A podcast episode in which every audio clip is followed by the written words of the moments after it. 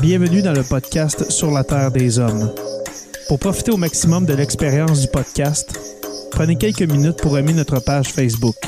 Vous pouvez aussi nous suivre sur Twitter au Sur la Terre des Hommes podcast et sur Instagram au Sur la Terre des Hommes podcast. Si vous possédez un iPhone, prenez une minute pour nous laisser un avis. Ainsi, vous allez faire grimper le podcast dans le moteur de recherche. Finalement, si vous voulez encourager Sur la Terre des Hommes et obtenir des épisodes exclusifs, vous pouvez contribuer monétairement sur la plateforme patreon.com. P-A-T-R-E-O-N.com. Recherchez sur la Terre des Hommes et pour seulement 2 par mois, vous y aurez droit. Le podcast peut désormais débuter. Bienvenue sur la Terre des Hommes.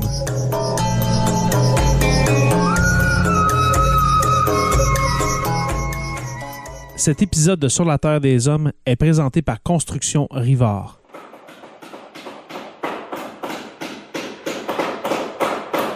La rénovation et la construction, ça passe par la science du bâtiment et de vraies maisons éco-énergétiques. Un des seuls en Abitibi-Témiscamingue qui construit des maisons Novo Climat et Prénet Zéro. De la fondation à la finition d'escalier, ils font tout. Construction avec un S rivard.com ou contactez-les au 819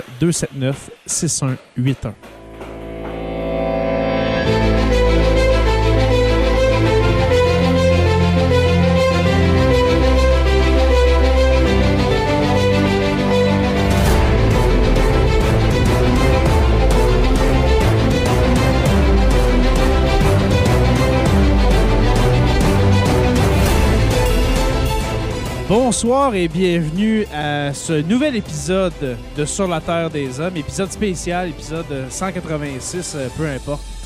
Euh, J'espère que vous allez bien. J'espère que vous allez bien, euh, tout le monde. Un autre live, euh, messieurs, un autre live devant. C'est parce qu'on on y prend un goût, hein, c'est ça qui est. Ben, on y prend un goût, mais il y a des raisons derrière ça. Euh, C'est le, le sujet de ce soir. Mais sachez que l'épisode 187 qui sera enregistré demain, eh bien, ce sera seulement pour les patrons. Voilà. Mon cher Jonathan Saint-Pierre, dit le prof, comment vas-tu? Euh, je pense que, comme tu viens de le dire, ça, ça- ça va bien, mais le sujet est tellement lourd que ça me perturbe depuis qu'on en a entendu parler. Fait que je pense qu'on va exorciser la boucherie de Butcha aujourd'hui avec nos, euh, avec nos, euh, nos spectateurs parce que c'est, c'est de la barbarie à l'état pur aujourd'hui qu'on a vu. Donc, on va pouvoir essayer de démêler tout ça et aussi de parler de la fameuse institution qui est garante de la paix mondiale qui est euh, l'ONU. Donc, je pense qu'on va avoir bien du plaisir ce Mhm. soir. Oui, l'ONU. Voilà. Mhm. Euh, professeur Roussel, comment allez-vous? Bonsoir, ça va très bien, merci vous-même. Oui, Oui. ok, merci beaucoup. Euh, avant de commencer, messieurs, euh, j'aimerais parler de deux, euh, deux éléments. Deux éléments qui euh, vont apparaître dans, dans le podcast de Sur la Terre des Hommes. Euh, premièrement, euh, quelque chose que j'ai annoncé il y a maintenant 48 heures. Bientôt, il y aura les dossiers sur la Terre des Hommes en version podcast. Et puis, euh, je voulais justement parler au prochain épisode qui est ce soir. Euh, Qu'est-ce que sont les dossiers sur la Terre des Hommes? Eh bien, ce sont des séries, les séries d'épisodes qu'on a fait depuis, euh, depuis les tout débuts. Eh bien, on fait des méga épisodes avec ça pour, euh, dans le fond, euh, en faire profiter les gens, toujours dans le but de vous faire profiter du matériel de Sur la Terre des Hommes. Et Fait que dans le fond, Jay, les gens, au lieu de chercher l'épisode 1, puis 2, puis 3, mais qui sont dans 60 épisodes différents, ils vont les avoir back-à-back tout ensemble. Exactement. Alors, euh, le premier dossier de Sur la Terre des Hommes s'appelle Au cœur des témoins de Jéhovah. Alors, les trois épisodes qu'on a fait avec euh, Mathieu, euh, qui est ex-témoin de Jéhovah, eh bien, je les ai, comme on dit en bon français, raboutés. Alors, euh, ils sont, Et pour nos amis qui sont en France, rapiécés. je les ai rapiécés. Rapiécés, voilà. Mais ok, à cette heure-là, peut-être qu'en France, on en a moins habituellement. Ouais, euh, ben bonne couchés, nuit. je pense. Ouais, pour ceux qui euh, sont allés euh, faire un petit pipi la nuit, euh, eh bien, bienvenue et, bien, et puis aussi bonne nuit pour euh, les Français, les Françaises qui nous écoutent. On vous On a beaucoup de. Belges aussi, ça a l'air de rien, mais il y a Oui. beaucoup de Belges aussi qui nous écoutent. La francophonie est tombée sur nous, Mm. puis on en profite. Donc, euh, salutations à nos amis européens. Oui, absolument. Et Mm. puis, euh, dans le fond, c'est les dossiers, euh, voilà, euh, le premier témoin de Jéhovah. Et puis le prochain euh, sera les Beatles. Alors, euh, les trois épisodes, le, le fond, demain, on, on enregistre le dernier. Puis, dans quelques semaines, il va y avoir le dossier sur les Beatles. Et puis ainsi de suite. Je veux, je veux aussi faire le Troisième Reich, euh, messieurs, mais je sais qu'on ne l'a pas encore terminé. ouais, si on veut faire un, Et, et ce, un qui nous reste, dossier. ce qui nous reste, en fait, ce qui je m'inclus parce que je suis là maintenant, là, mais je parle pas des épisodes précédents, euh, c'est le front de l'Est qui, est- qui Oui. est assez qui, qui- se déroule en partie dans la région que tout le monde aujourd'hui connaît ou les noms Il y a beaucoup de parallèles à faire. hein. Ben, écoute, quand je vois les cartes, puis je vois par exemple la 5e armée soviétique, 5e armée blindée soviétique qui est dans le secteur de Kursk. À Kursk, en juillet 1943, il y avait une 5e armée blindée euh, soviétique. J'ai très, mais- hâte, j'ai très hâte, les gars, d'en parler justement du front de l'Est et de l'opération Barbarossa euh, Mhm. pendant la, la Deuxième Guerre mondiale, parce que là, on s'enligne vers la fin du Troisième Reich. C'est sûr qu'il va, il va y avoir des épisodes, je, je sais pas moi, sur peut-être la psychologie d'Hitler, hein, dans Mais en deux fait, ans, je sais qu'il y en a beaucoup mais- qui veulent un épisode spécial sur l'Holocauste. Puis ça, c'est sûr et certain qu'il faut qu'on Mhm. fasse ça. Oui, sur l'Holocauste, oui, c'est vrai. Et non seulement juste, comme tu disais, le faire des, des lectures de l'Holocauste, mais vraiment d'expliquer c'est Oui. quoi, puis d'en parler Oui, c'est vrai, parce dans le détail. là. Parce qu'il y a les épisodes, c'est euh, les épisodes de Récits d'Auschwitz Mhm. que j'ai commencé il y a, ben, dans le fond, au début de Sur la Terre des Hommes, le, le premier. Puis j'en ai fait trois. Puis le quatrième, euh, ça serait euh, très bientôt. Là. Mais Ouais. euh, pour le front de l'Est, euh, dans les prochaines semaines, je crois, c'est dans notre planning, messieurs. Ça fait, ça fait six mois que ça. Ouais, c'est vrai. Mais non, là, c'est vrai, bientôt, on, va- on va le faire. euh, on Mais, mais, mais et l'Holocauste, ça, ça ramène une question qu'on va se poser ce soir, savoir Ben, exactement, comment, pour ça que comment des gens, comment des gens peuvent en arriver à commettre des actes comme je dirais même encore plus, Stéphane, comment des gens peuvent rester là sans rien dire et sans rien faire. Hmm. Parce que c'est aussi ça qu'on voit présentement. On assiste à quelque chose, on le sait, mais on fera rien. Exactement. Exactement. En fait, il y a un organisme qui pourrait faire quelque chose, mais qui fera rien. Mais avant, de l'ONU. les gars, non, parle pas le débat du Non, on, on, on part, on part pas ça tout de suite parce que euh, il y a un autre point que je veux amener. Euh, les archives de Sur la Terre des Hommes. Parce que dans les dernières heures, dans, ben, dans les derniers jours, j'ai remarqué que plusieurs nouveaux auditeurs et auditrices de Sur la Terre des Hommes euh, nous écoutaient ok, du début. Ils faisaient ce qu'on appelle du euh, binge, pas binge watching, mais Un marathon. un marathon. Un marathon de Sur la Terre des Hommes. Et puis, euh, je veux vous le dire en audio parce que je l'ai fait dans un post Facebook euh, sur la page Facebook. Mais je veux vous le dire. premièrement, vous êtes complètement malade. Merci beaucoup. C'est environ 182 heures qui vous reste à- si vous commencez l'épisode 1 c'est 182 heures que vous avez à écouter de Sur la Terre des Hommes. Et puis, euh, qu'est-ce que je vous avais dit sur notre discussion à Messenger, les gars? Si quelqu'un en écoute 8 heures par jour, je crois que ça va, ça va vous prendre 23 jours. Euh, sans arrêt pour écouter les- tout ce qu'on a fait de Sur la Terre des Hommes. Alors, il y a beaucoup, beaucoup de matériel, mais pour revenir aux archives, c'est, euh, ce sont des épisodes que j'ai choisis sur le volet. Euh, dans le fond, mes, des, des épisodes qui ont, euh, qui ont été beaucoup aimés, qui ont été beaucoup écoutés. C'est un best-of, on pourrait dire. fond. genre best-of, mais en même temps, euh, tu sais, je, je vous ferai pas genre écouter euh, l'épisode, euh, je sais pas moi, du euh, 24 décembre 2021, OK? Archive, là, on du début, là, OK? Euh, Peut-être que l'épisode de- du 24 décembre 2021 va être dans les archives, genre en 2025, OK? On sait pas. Parce que le podcast Mais, euh, va être encore là en 2025. Ben oui, va être là, absolument. Absolument, on va être là. Épisode 1000. Ah oui, on, ben, bi- bientôt c'est l'épisode 200, et puis qui sait Ouais, encore en, 200 on en reparlera de ça, mais Alors, ouais, cet euh, été, attendez-vous à un 200e haut en couleur. Oui, et puis pour ceux qui sont dans la région de l'Abitibi-Témiscamingue, eh bien, ce sera euh, live devant tout le monde, on peut l'annoncer. L'épisode Mhm. 200, on n'a pas encore de date, mais... En juillet. Euh, aux alentours de juillet, OK, on va essayer parce qu'en août, on est en vacances euh, euh, à l'extérieur. On va essayer en juillet. Alors, restez à l'affût, une date en juillet pour l'épisode 200 de Sur la Terre des Hommes. Ceux qui sont dans la région et même ceux qui sont à l'extérieur et qui vont se déplacer, n'est-ce pas, Stéphane? Mhm. oui, oui, oui, oui. Eh bien, vous pouvez venir euh, en Abitibi pour euh, assister à, cette, euh, à ce deuxi- 200e, ce 200e épisode. Voilà, les ben, il, il faut que j'aille en Abitibi. Écoute, ma mère est née en Abitibi, puis je suis jamais allé. Ah, ben, T'as pas le choix. C'est maintenant ou jamais. C'est Ben, une honte. Faut, faut bien faut bien que tu vois, Stéphane, c'est quoi une mouche noire gros comme un ballon de football? C'est pas mais là, moi, je joue au frisbee avec les mouches euh, en été en Abitibi. J'adore, j'adore ça. Bon, ouais, Je pensais que c'était l'inverse. Oui, voilà. Alors, euh, c'était la partie euh, légère euh, du podcast de ce soir. Maintenant, nous allons parler euh, du cœur de cet épisode. Euh, Ouais. Moi, messieurs, euh, j'ai été euh, profondément marqué par qu'est-ce que j'ai vu dans les dernières 24 heures. Euh, ce sont des élèves, de mes élèves, qui m'ont euh, amené la nouvelle, qui m'ont mon- qui m'ont montré les premières images. Et puis, j'en suis euh, complètement euh, bouche bée euh, depuis ce temps-là. Premièrement, vos réactions. Là, on parle bien sûr. ben, vous le voyez dans le titre de l'épisode, la boucherie de euh, qui est une ville au nord, nord-ouest, si je ne me trompe pas, nord-ouest de Kiev, euh, qui est une banlieue, qui est une banlieue euh, de Kiev. Environ combien d'habitants, Joe, euh, Butcha? De mémoire, c'est en bas de 5000. En bas de 5000. Alors, une petite banlieue à, à l'extérieur de, de Kiev. Euh, vous, messieurs, vos réactions, si je commence par Stéphane, comment que tu as réagi en voyant... Est-ce que tu as vu les images qu'on nous a présentées de façon, à mon avis, très grossière dans les médias?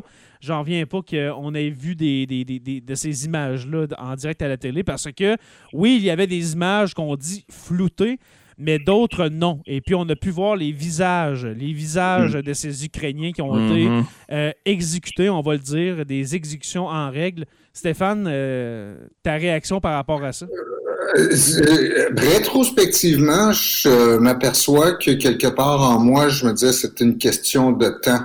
Euh, j'ai pour avoir beaucoup étudié la guerre, avoir observé les guerres contemporaines, ce qui s'est produit, euh, j'ai des souvenirs très clairs du Rwanda, j'ai des souvenirs euh, euh, très clairs aussi des, de- de- de- des conflits euh, des, en Afrique dans les années 80.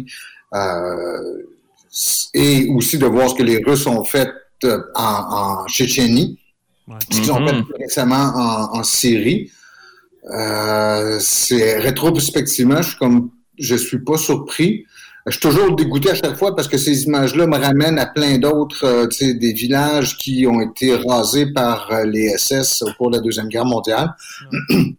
C'est où, par exemple, on enfermait les femmes et les enfants dans l'église, on y mettait le feu, puis on exécutait tous les hommes euh, un par un.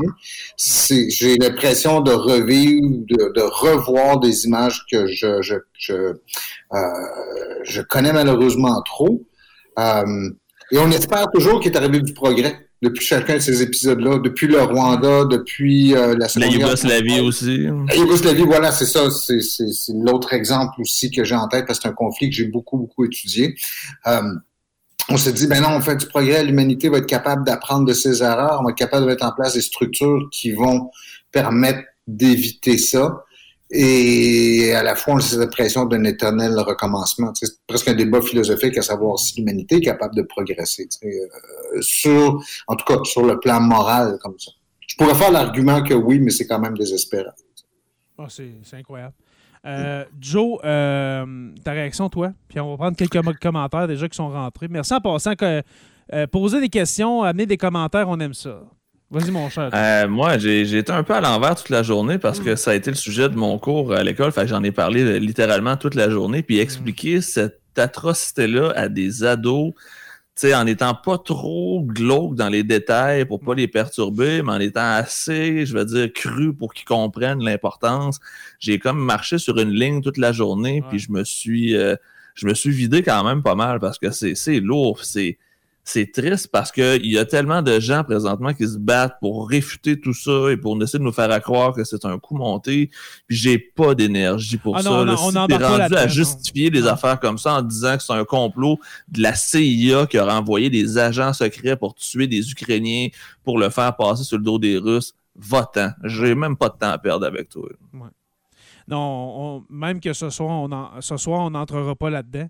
Euh, la vie est trop courte, mon cher Joe, pour euh, s'attarder à des commentaires de même. Euh, je te dis souvent en passant sur Messenger quand tu viens te vider le cœur. Mhm. Ben, Là-dessus aussi, on peut faire un parallèle. N'oubliez pas qu'il y a encore des négationnistes de l'Holocauste aussi. hein. Ah oui, c'est ça, c'est certain. Il y a toujours des gens comme ça pour se masquer, tu sais, se- se- se- se- vouloir justifier l'injustifiable, défendre l'indéfendable. Mhm. Puis ce qui me fait ce qui me fait quand même capoter, c'est que c'est beaucoup de gens qui sont antifascistes, là, qui défendent là, littéralement Poutine parce qu'il combat le fascisme. Ça, je comprends pas non plus. Tu peux pas combattre le fascisme en défendant un fasciste, ça, ça fonctionne pas. Hum.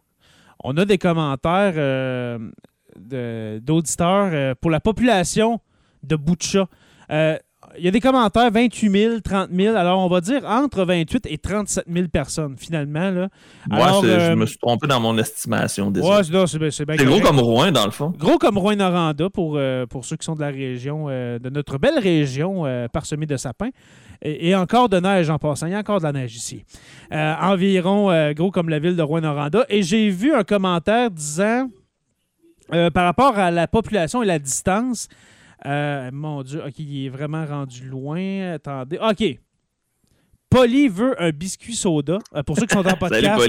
Pour ceux qui pour ceux qui sont en podcast, eh bien, c'est le nom de, de, la personne qui amène ce commentaire-là. Je veux d'autres commentaires de Polly veut un biscuit soda, s'il vous plaît. Qui dit de Drainville était, avait comparé Boucha pour le nombre de, la, le nombre de personnes de la population et la distance comme Sainte-Thérèse par rapport à Montréal. OK? Environ la distance et puis la population. Ça ressemble à ça, à peu près. C'est quand même euh, assez frappant comme visuel. Ouais. On parle de 25-30 km. Oui, à peu près. Mais je pense que Boucha, c'est quoi? Ils ont, euh, moi, j'ai entendu 60 km, par exemple. entre 50 ben, Jay, si tu me permets, je vais, je vais mettre une carte. Oui, vas-y, commence. nous aider à comprendre un peu plus. Il n'y a pas Boucha sur la carte, mais c'est pour expliquer en même temps un peu, faire un récap de ce qui s'est passé, on va dire, dans les 72 dernières heures en Ukraine. Oui, parce que c'est une banlieue. tout commence avec le fait que l'armée russe a décidé de se retirer euh, de la partie nord, donc de Kiev, de Irpin, de Boucha et compagnie, et on a libéré, dans le fond, toute la section qui est au nord complètement, euh, sous la Biélorussie. On a aussi libéré Tchernobyl, pour ceux qui se posent la question. Tchernobyl est maintenant 100% sous le contrôle de l'armée ukrainienne mais c'est en libérant ces territoires-là que par la suite, en arrivant pour voir l'étendue des dégâts, qu'on est tombé sur ces massacres, sur ces cruautés-là, sur ces meurtres barbares-là. Donc, ça fait combien de temps que c'est comme ça? On ne le sait pas parce que l'armée russe était là depuis presque un mois. Donc, pendant un mois, ils ont pu faire les pires atrocités possibles et inimaginables à ces personnes-là. Et on parle beaucoup des hommes qui ont été retrouvés parce que c'est presque exclusivement que des hommes, mais il y a aussi beaucoup de récits de viols et d'atrocités qui ont été commises aussi sur les femmes. Donc, c'est pas juste de la cruauté et des meurtres gratuits, c'est littéralement de la barbarie monstrueuse qui a été faite. Et juste pour peut-être continuer avant de passer à un autre truc, Jay, les soldats qui sont partis du nord de l'Ukraine ne sont pas partis en vacances. Ils s'en vont présentement vers le sud, dans le Donbass, et on s'attend à ce que ça soit exactement la même chose dans le Donbass éventuellement aussi. Oui, là, on, voit justement pour ceux qui sont en vidéo, ceux qui sont euh, live avec nous, on voit dans le fond les flèches bleues euh, qui partent du nord, euh, qui s'en vont vers le sud et l'est. Dans le fond, c'est pour consolider, je crois, corrigez-moi messieurs, euh, si je me trompe, mais pour consolider les, prises dans le Donbass et puis dans, le sud, près de la Crimée, dans le fond? C'est pour aller anéantir Mariupol pour être capable de relier la Crimée au Donbass. C'est vraiment ça l'objectif de Vladimir Poutine. Kherson, euh, oui, Mariupol, etc. Mariupol qui, en passant, en date, là, on est le 5 avril qui est... Euh, détruite à quoi? 80-90% de la ville de, de Mariupol. Environ. C'est un désastre. Et puis, justement, parlons-en un peu de Mariupol, messieurs. Euh, on, parle de Butcha avec les, découvertes qu'on y a faites.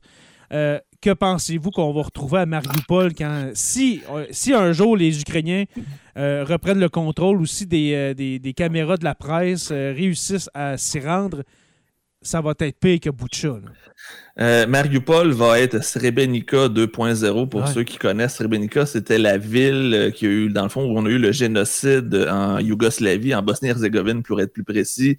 C'est quand euh, Slobodan Milosevic et son exécutant, le boucher des Balkans, ont tué environ 15 mhm. 000 personnes à Srebrenica et ça ressemble étrangement à Mariupol. C'est une ville qui a été rayée de la carte et qui a été...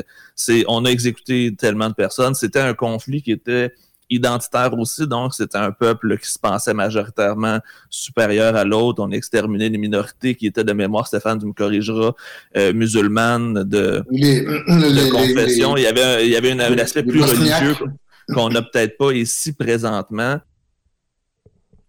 Oh, on vient de perdre. Euh, Joe vient de nous quitter. Oui, on vient de perdre Jonathan Saint-Pierre, dit le prof, qui va sûrement réapparaître. Peut-être une panne euh, à Rwanda. Et non, il revient. Attention, je le rajoute et voilà. j'ai une nouvelle souris, puis il y a un bouton pour faire back dessus, puis j'ai accroché le bouton back. Excusez-moi, je me suis, j'ai fait je suis retourné dans la page précédente, donc euh, j'ai j'ai oublié ce que je disais, donc euh, je Alors, le, oui, je parlais que c'était un génocide, oui, effectivement. Oui, c'est un beau copier-coller qu'on est en train de voir. Oui, mais je fais une distinction entre Mariupol et euh, Boucha dans la mesure où les, euh, euh, le, cas de Boucha a ceci de particulièrement horrible s'il peut y avoir une hiérarchie dans l'horreur, mais d'une part, on a une ville qui est occupée, mais qui n'est pas le théâtre de combat quotidien, alors que Marie, Mariupol, c'est encore des combats qu'il y a, là-bas. Les victimes, j'ai l'impression, dans le coin de, de, Mariupol, sont plus des victimes des combats. Alors que ce qu'on a à Boucha et, et les premières images qu'on a d'ailleurs aussi, ça indique plus des meurtres de sang-froid. C'est des exécutions. c'est plus, des combats, là. C'est plus, c'est plus des gens qui sont euh, victimes des combats que des gens qui sont volontairement assassinés. Est-ce que vous me permettez de faire un deuxième partage d'image? Et là, je sais qu'à première vue, ça va avoir l'air très trash ce que je vais vous présenter. Mais la bonne nouvelle, c'est que c'est une mise en scène, donc pas de panique. Ce n'est pas quelqu'un de mort que vous allez voir apparaître.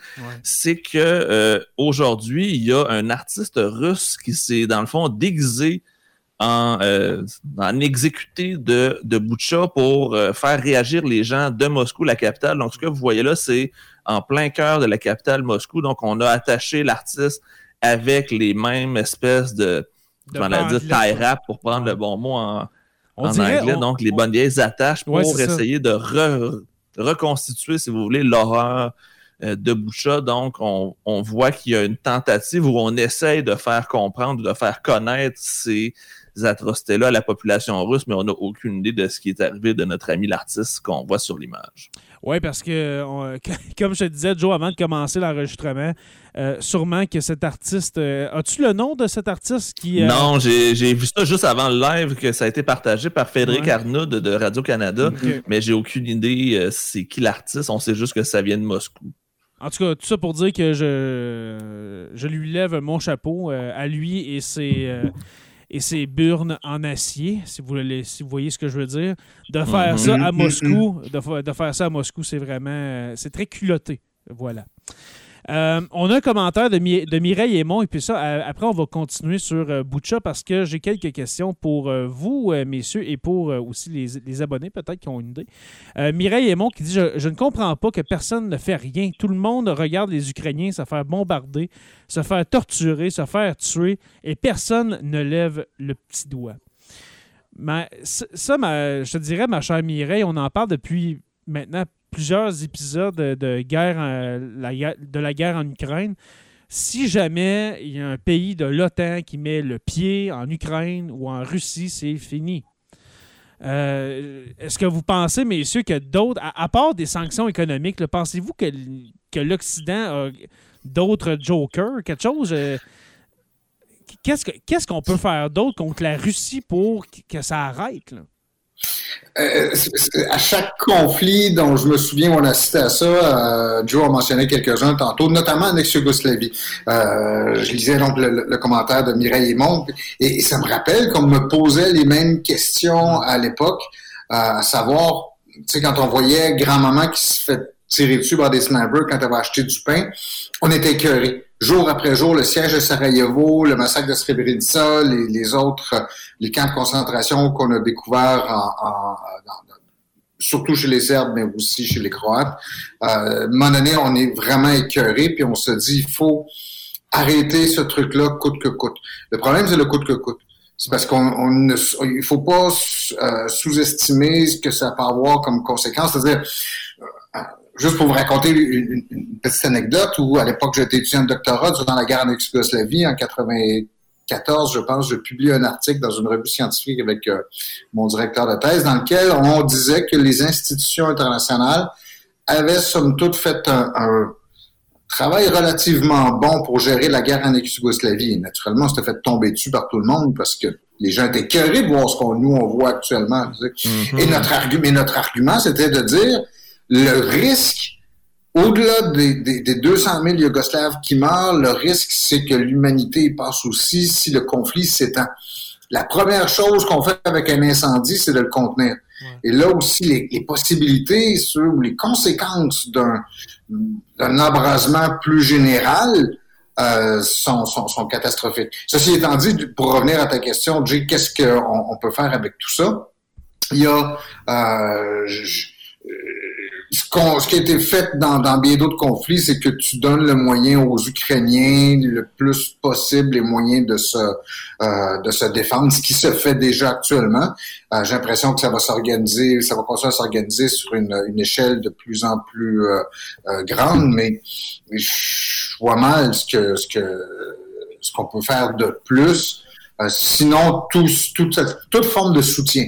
Mais ce soutien-là ne doit pas se traduire par une présence sur place, comme tu l'as dit, Jay, tantôt. Absolument. Puis comme Jean Bois. Moi, j'aurais, j'aurais peut-être une suggestion. Je vais laisser Jay faire son commentaire, puis je vais donner une, une idée de mon cru. Oui, euh, ben, justement, un commentaire de Jean Boivin qui dit En raison de l'arme nucléaire, il peut faire ce qu'il veut. On parle de Poutine. Il peut bien faire ce qu'il veut. Il, il, sait très bien, dans le fond. Il sait très bien que avec la menace, il sait que est la première puissance nucléaire. Euh, j'adorais ce, commentaire-là. Euh, vas-y, Joe, excuse-moi. C'est que présentement, Vladimir Poutine a les coups des franges parce qu'il y a aussi le soutien euh, assez important de la Chine. Donc, le fait de laisser la Chine supporter la Russie peut avoir aussi une influence parce que présentement, Xi Jinping a le pouvoir littéralement de, de, mettre euh, terme à ce conflit-là en faisant une pression sur Vladimir Poutine. il y a l'équivalent de l'équilibre des, des la, la, balance du pouvoir à la Chambre Exactement. Donc, si on est capable de faire pression sur Xi Jinping, c'est là où il y aurait un impact parce que la Chine a besoin des euros-dollars, la Chine a besoin des dollars américains. Mm-hmm. Donc, si on attaque l'économie chinoise, par ricochet, par la suite, les Russes vont être affectés. Donc, il faut attaquer, il faut y aller dans le fond, le, big picture. Il ne faut pas juste voir Vladimir Poutine, il faut voir toute la mécanique derrière ce conflit-là et c'est tellement complexe qu'il n'y a pas de solution euh, magique. Si vous regardez, par exemple, les conflits au cours de la guerre froide dans lesquels une des grandes puissances s'était engagée, je, fais exception de la guerre de Corée en 1950, mais que ce soit les Américains au Vietnam, les, euh, euh, Américains, les, pardon, les Soviétiques en Afghanistan, puis plus tard les, Alliés occidentaux en Afghanistan, ces conflits-là, lorsqu'ils se terminent par la défaite de la grande puissance qui s'y qui impliquée, euh, c'est fait par un appui à ceux qui résistent. Exactement. Ça n'a jamais, jamais passé par une implication de l'autre grande puissance sur, euh, sur le terrain. Exception faite donc de l'intervention chinoise en décembre 1950 en, en Corée. Et encore là, la Chine de 1950 n'est pas la Chine de 2022. Exactement. Puis on avait la solution de MacArthur qui était de lancer 26 bombes nucléaires sur la Chine pour régler le problème aussi. Mm-hmm. Ça a arrêté le début de la fin, encore une fois. Absolument. Mm. Il y avait cette fameuse phrase There's no substitute to victory. Il n'y a pas de, substitut à la victoire. Mm-hmm. C'est à quoi le président Truman lui avait répondu Non, vous voulez faire la mauvaise guerre au mauvais endroit, au mauvais moment contre le mauvais ennemi. J'adore ça. C'est un beau, euh, un beau moment de réflexion mm. dans, la politique américaine, ce qui n'est pas souvent le cas en ce moment. Truman, euh, là, on parle bien ici euh, du, du vendeur de souliers. C'est lui? Truman, Ray Truman, je ne sais pas, sais pas qui vendait des, souliers. Avant d'être président, il, y avait un magasin de, un magasin de souliers. Ça, se peut. un, commentaire d'Isabelle Trudeau qui dit, qui dit Savons-nous comment la population russe comprend la situation en Ukraine? Quelle est la situation de l'information en Russie? On en a un peu parlé, mais on peut deviner que euh, la, la, la, En fait, il y, a une, ligne directrice des, euh, du ministère de la Communication russe, si vous voulez, que c'est interdit de parler de la situation en Ukraine, c'est interdit de donner des détails. Même la seule chose qu'on a le droit de dire, c'est qu'il y a une opération, puis je suis même pas sûr, à la limite, si on a le droit de dire qu'il y a une opération militaire en Ukraine, c'est 100% censuré, 100%, euh, caché. Donc, si les gens n'ont pas accès à des sources d'informations alternatives, ils n'ont absolument aucune idée de ce qui se passe en ce moment. Est-ce qu'on a, est qu'on a des nouvelles de la présentatrice avec euh, sa pancarte, justement, qui disait que que les, les, les, qu'on mentait la population, etc. Que ben, elle a un procès euh, qui s'en vient, mais je pense qu'on attend juste qu'on l'oublie pour qu'il y arrive quelque chose, probablement. Mm-hmm. Parce qu'on est en train de l'oublier. C'était Exactement. C'est pour ça que je te dirais peut-être dans un mois, un mois et demi, elle va disparaître. Ouais. C'est même l'Occident, on est en train de l'oublier. Là, je, je, la ramène parce qu'on en parle. Hmm. Excusez, mais, c'était quelque chose de gros qu'une présentatrice amène un, panneau de, dénonçant la situation de, censure en, Russie. Puis regardez, personne n'en parle en ce moment. Là. Euh, oubliez pas non plus la, tendance naturelle des populations à accepter une information, une vision du monde qui est l'inverse de celle à laquelle ils sont habitués depuis euh, depuis depuis leur vie. Là, tu sais, mm. euh, il, y a, une incrédulité normale et, c'est c'est excusable parce qu'en fait autant pour nous on a la certitude d'avoir le non seulement la bonne information mais surtout le bon côté moral et je le crois sincèrement. Là, On est du bon côté de l'histoire. Mais eux peuvent avoir aussi toute cette impression-là parce qu'ils regardent les choses à travers un prisme, mais aussi à travers un, un, lavage. Un biais, peut-être. Un, biais, mais plus que ça aussi quand on, parle, par exemple, de dénazifier l'Ukraine, que l'Ukraine est dominée par les nazis. Factuellement, c'est faux. Mais si tu n'as pas les moyens ou on t'a jamais dit l'inverse, ben c'est difficile de remettre ça en question. Donc, je pense que non seulement les médias sont désorganisés, mais la population n'est pas équipée non plus, peut-être pour voir les choses d'un autre point de vue.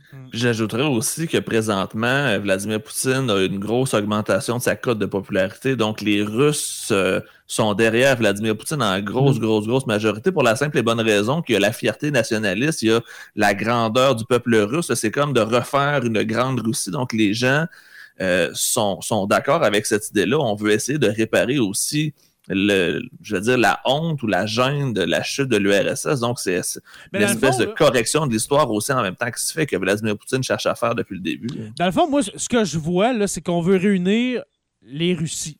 Quand on parle des Russies au pluriel, la Russie, bien sûr, l'Ukraine, qui est la mère patrie, et puis la Biélorussie, qui est la, dame blanche, la, blanche, la Russie blanche.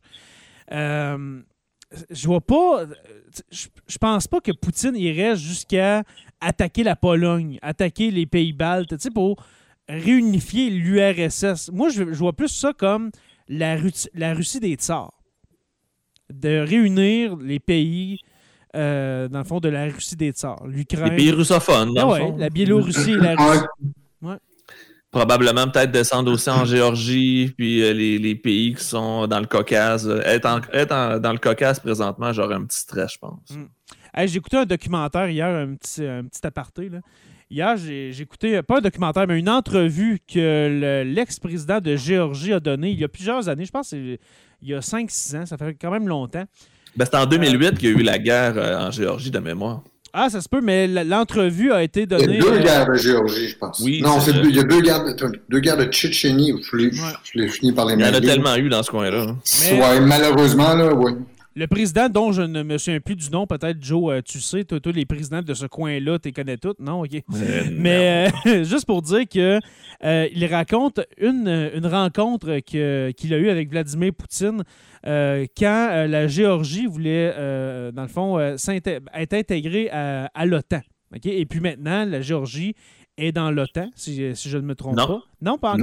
Non, elle, a le même statut que l'Ukraine. Ah, oui, parce que quand ils ont voulu en parler, ils ont été bombardés pendant tellement longtemps qu'ils ont mm. juste cancellé le projet. OK, d'accord, je me trompe avec une autre nation.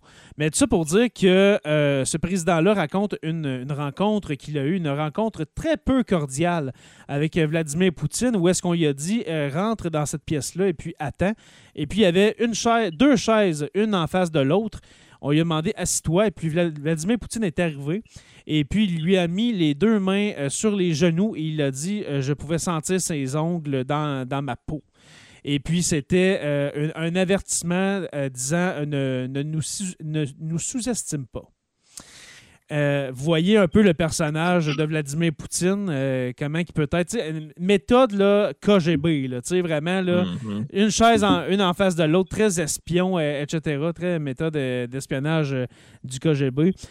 J'ai vu un commentaire qu'on en parle, on en parle souvent, mais avec les événements qui, qui s'enchaînent, messieurs, là, je l'ai perdu malheureusement. Désolé, ma chère, je ne peux pas le retrouver. Euh, c'était dans le fond, est-ce que vous avez peur euh, d'une troisième guerre mondiale? Euh, moi, personnellement, non, mais je crois que ce conflit-là, moi, moi, je disais qu'au printemps, ça va être réglé. Ça va durer des mois et des mm-hmm. mois et des mois. Moi, ma crainte, c'est pas tant une troisième guerre mondiale qu'un génocide aussi important que celui du Rwanda. Tu penses?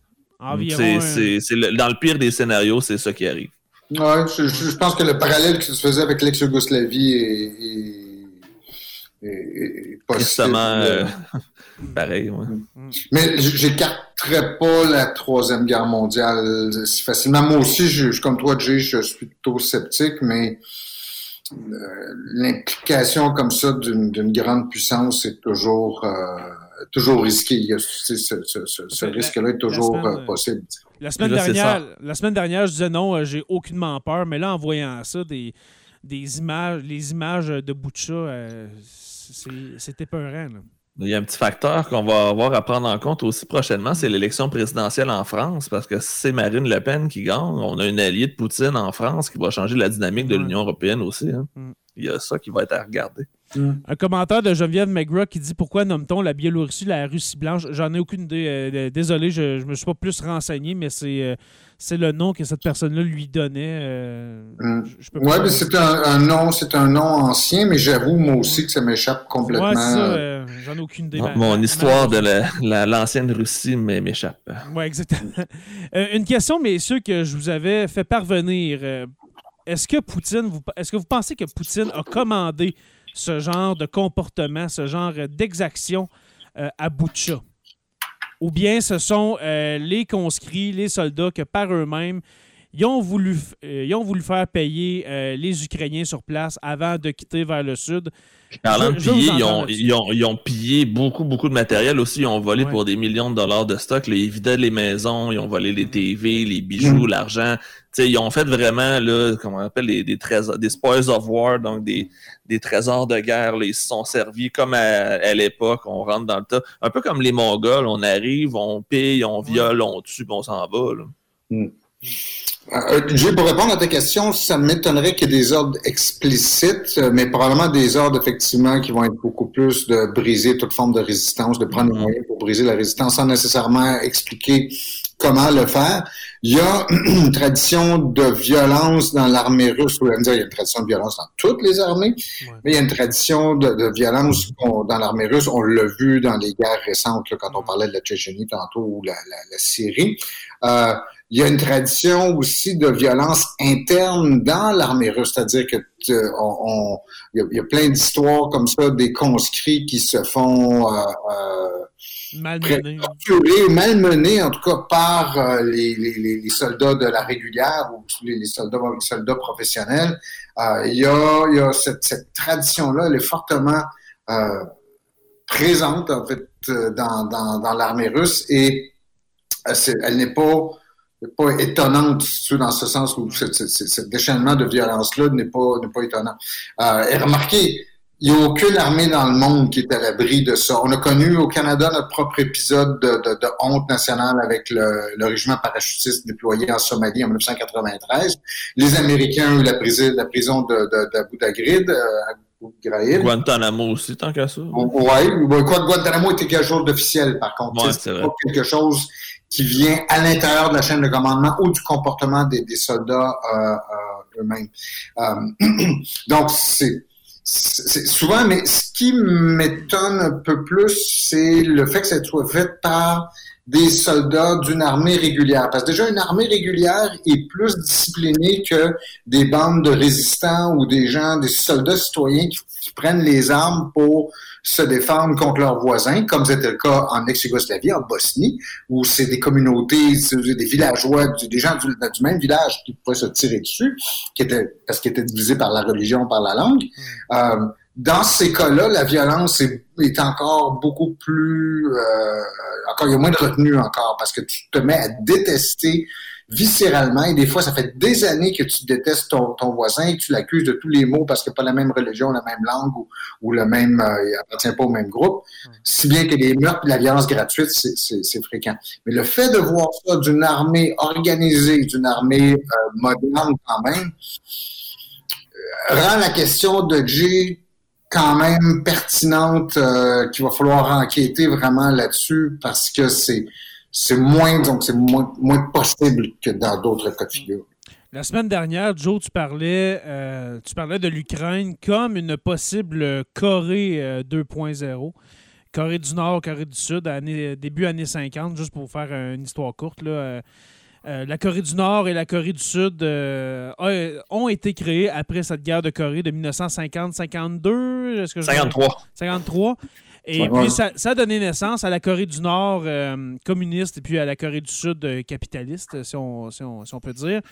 Est-ce que vous pensez, et puis Joe, je, crois que je, connais déjà ta réponse, mais avec qu'est-ce qui se passe en ce moment, avec le mouvement des troupes vers, euh, vers le sud, vers l'est euh, principalement, est-ce qu'on on, prépare peut-être une, une scission, une, une, sécession, dans le fond, euh, si on, si on veut, du territoire pour euh, faire une espèce d'Ukraine de l'Ouest, Ukraine de l'Est? Ah, c'est sûr que c'est le plan B. C'est certainement pas le plan A, mais c'est vers ça qu'on s'en va parce que là, on veut pas perdre la face et Vladimir Poutine veut sortir avec une victoire, que ce soit morale ou euh, géographique.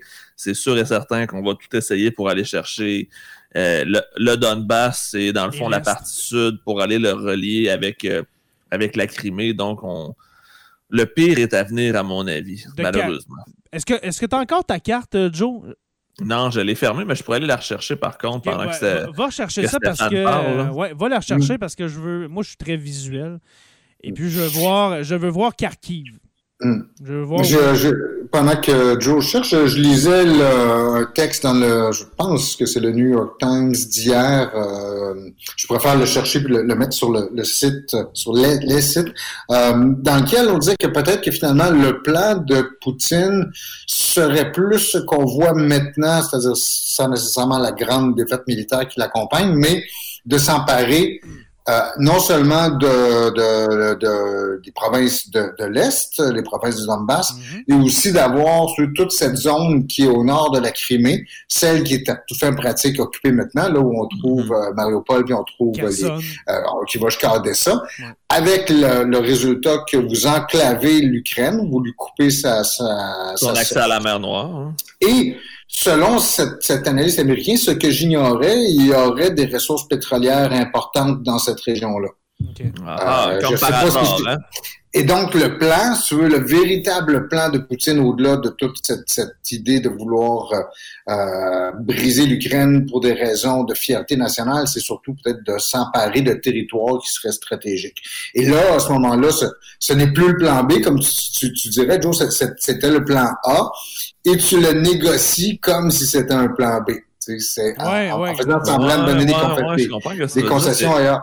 C'est assez machiavélique comme. comme Mais ça serait tellement plausible, par exemple, qu'il mm. soit parti avec l'idée que c'est ça qui allait arriver au final. Ça se pourrait très bien. Je pourrais mettre les, mettre les références sur le site. Et juste pour vous dire aussi, cette histoire de la violence de l'armée russe, j'en entendais parler à la radio hier, à Radio-Canada, l'émission du midi, le, le, Midi Info, où il y a la prof de sciences politiques, Aurélie Campana, euh, qui est une spécialiste justement de la violence comme ça, qui a, qui a fait une très bonne entrevue au, à ce sujet-là. Hmm. Je pourrais mettre les références. Euh, juste, euh, je t'ai demandé, Joe, de mettre la carte pour une raison. Je voulais voir exactement Kharkiv, où, où, est-ce qu'elle était située. Elle est entre les deux, elle est entre Kiev puis l'est de l'Ukraine. Oui, exactement, exactement. C'est la zone tampon. Exactement, c'est dans l'est, dans le fond, plus, plus dans, dans l'est de, de l'Ukraine. Euh, vous voyez qu'on se concentre, puis ça, je l'ai dit au dernier épisode sur la, guerre d'Ukraine, mais on se concentre principalement au territoire à l'est du, euh, du Dniepr. C'est, mm-hmm. Fait que, tu sais, s'il y a une, une, division du territoire à faire, ça serait principalement là. Où est-ce que Kiev, justement, le Dniepr, si je ne me trompe pas, passe dans la ville de Kiev? Oui, il traverse, euh, il traverse Kiev d'un bout à l'autre. Littéralement. Euh, peut-être que ça s'arrêterait là justement pour que Kiev reste euh, ukrainienne et que Kharkiv, qui est la deuxième ville en importance, elle devienne russe. Je pense pas que Kharkiv va tomber. Je pense vraiment que ça va être au sud de Kharkiv, ça va être Mariupol, ça va être euh, peut-être Odessa. Même Odessa, je ne penserais pas non plus. Je pense que ça va juste être la région du Donbass pro séparatiste. Est-ce que Odessa est encore sous, euh, sous les bombes euh, au moment où est-ce qu'on se parle le 5? Me semble en date d'aujourd'hui. On n'entend plus parler euh, d'Odessa. c'est vraiment, ça se concentre et ça se, ça se cible beaucoup plus autour de la région de Mariupol. On est vraiment dans le sud-est de l'Ukraine, dans le fond, près de la Crimée. C'est vraiment ça. On veut. Le, plan paraît presque écrit dans le ciel qu'on veut relier la Crimée avec le territoire russe. je vais partager maintenant une autre carte, la carte que je t'ai montrée, Joe, avant de commencer.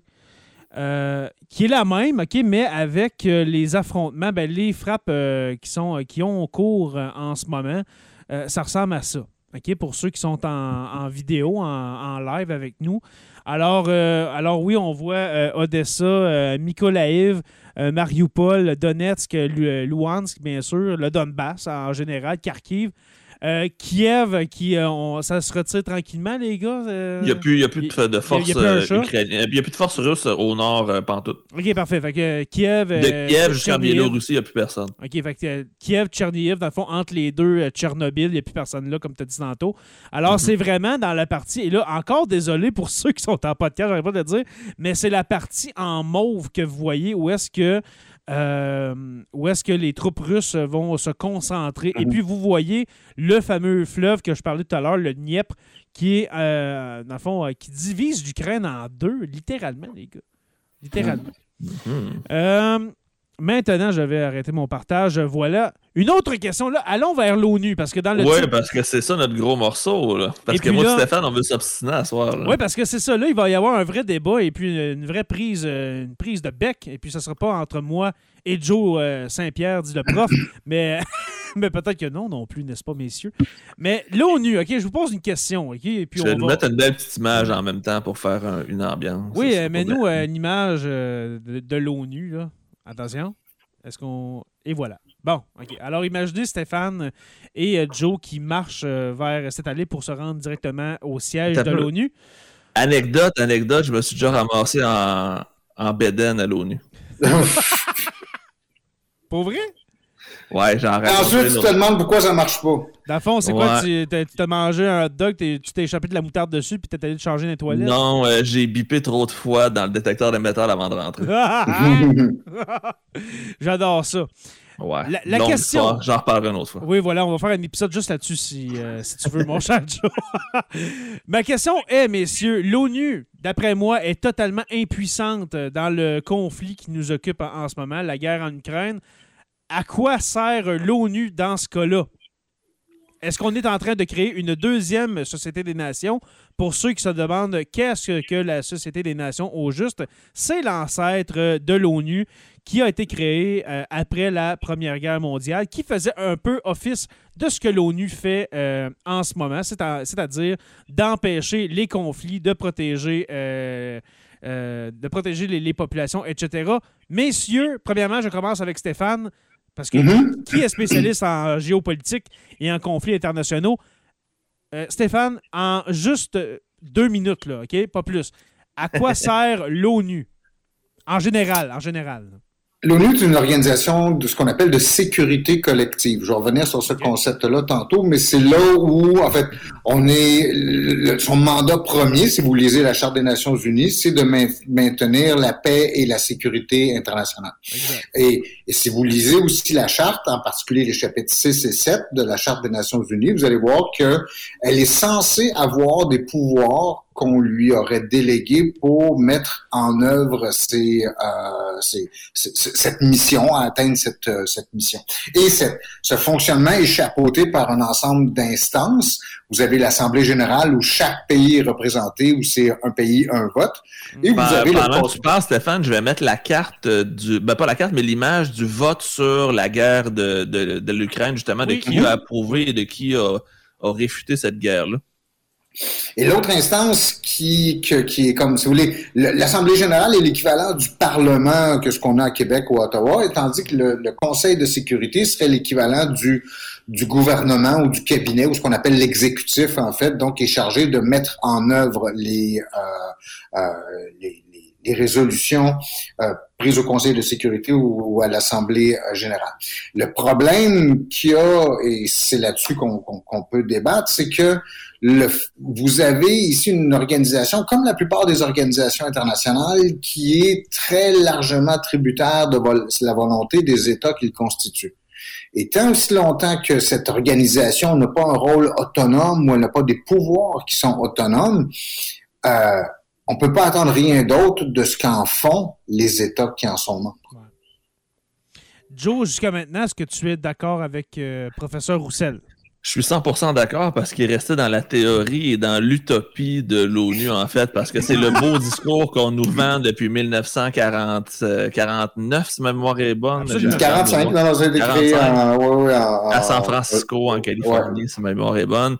Euh, le problème, ben, je veux juste faire un petit historique parce que la contribution du Canada à l'ONU, c'est quand même c'est pas rien. C'est le Canada qui a eu l'idée des casques bleus, donc de la force de maintien de la paix de l'ONU. C'est une idée de Lester B. Pearson, ancien premier ministre du Canada. Donc, nous, notre contribution à cette organisation-là, c'est la force de maintien de la paix. Mais le problème de cette fameuse force de maintien de la paix, c'est qu'elle doit être déployée par le Conseil de sécurité de l'ONU.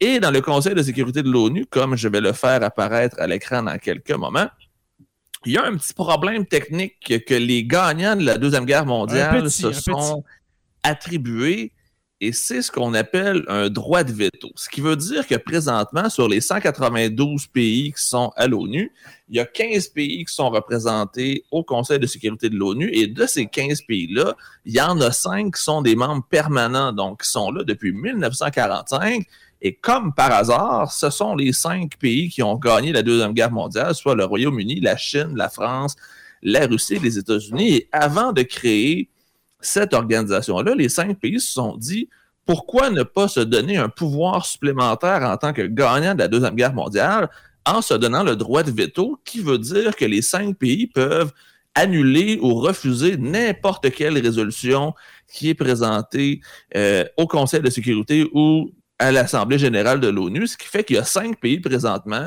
qui ne sont pas au même pied d'égalité que les autres et qui ont, dans le fond, une carte blanche pour faire n'importe quoi sans aucune conséquence. Ce qui a été la pire erreur, ce qui a été la pire erreur euh, à la création de ce fameux Conseil de sécurité, de se donner oh, Stéphane, il n'est pas d'accord. On va s'abstenir. Absolument pas. Vas-y, Stéphane. Est-ce que ce n'est pas une erreur? Alors, je, ce n'est pas une erreur d'avoir donné le droit de veto. Pourquoi? Ben, c'est pas une erreur. C'est une tentative maladroite de corriger les faiblesses de la Société des Nations. En fait, il y a, deux. Five, dans le fond. Ben, c'est-à-dire, il y a deux. Et ça, plus ou moins euh, inconsciemment, en fait, bon, je pense que c'est conscient jusqu'à un certain point, mais ce qu'on a voulu créer, c'est, euh, partant de l'idée que les relations internationales sont dominées par des grandes puissances et que ces États-là ont les capacités de, de soit de perturber profondément la paix internationale, de menacer la paix internationale et, que c'est très difficile de s'y opposer. La prémisse de départ, c'est de dire, ben, chargeons ces États de maintenir la stabilité dans le système international. C'est-à-dire que si on veut intervenir dans un conflit, on ne peut pas le faire contre la volonté de l'une de ces grandes puissances, parce qu'à ce, moment-là, c'est pas juste simplement que ça heurte les intérêts de la grande puissance, c'est pas juste que ça risque, le conflit risque de dégénérer en, en conflit majeur, donc entre les grandes puissances, mais ça va paralyser, ça va, ça va empêcher toute forme de gestion positive du, du conflit. Il y a quelques cas dans l'histoire où on a des tentatives de gérer, si vous voulez, le terme qu'on emploie souvent, c'est des, des, des euh, le Congrès, en fait, le, Congrès européen, le, concert, concert européen au 19e siècle, après les, après les, guerres napoléoniennes, on a tenté de faire la même chose, c'est-à-dire de, que les, les grandes puissances s'entendent entre elles pour maintenir l'ordre international. Ça, c'est le premier du monde. Oui, exactement. Et dans lequel ils collaboraient. C'est cette idée de vouloir poursuivre la collaboration de la Deuxième Guerre mondiale. C'est un, un vœu pieux, je suis d'accord. Mais le deuxième point... utopique, là. Faut que tu l'avoues, Stéphane, C'était un peu naïf de penser ça.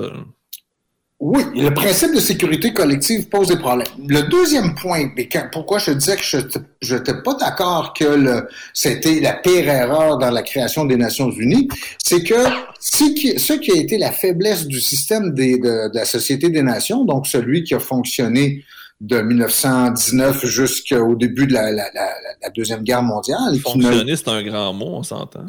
Ben, fonctionner même s'il ne donne rien, parce que je, en fait, 40 pays seulement, dont pas les États-Unis quand on compare la Société des Nations et quand on compare le, les Nations Unies, je pense que le, la feuille de, si vous voulez, la, liste des succès des Nations Unies est plus longue, beaucoup plus longue que celle de la Société des Nations. Ben, le problème, tu viens de dire, hmm? Mais leur premier objectif, c'était d'éviter une troisième guerre mondiale. Donc, en date d'aujourd'hui, ils n'ont toujours pas euh, dévié de cet objectif-là.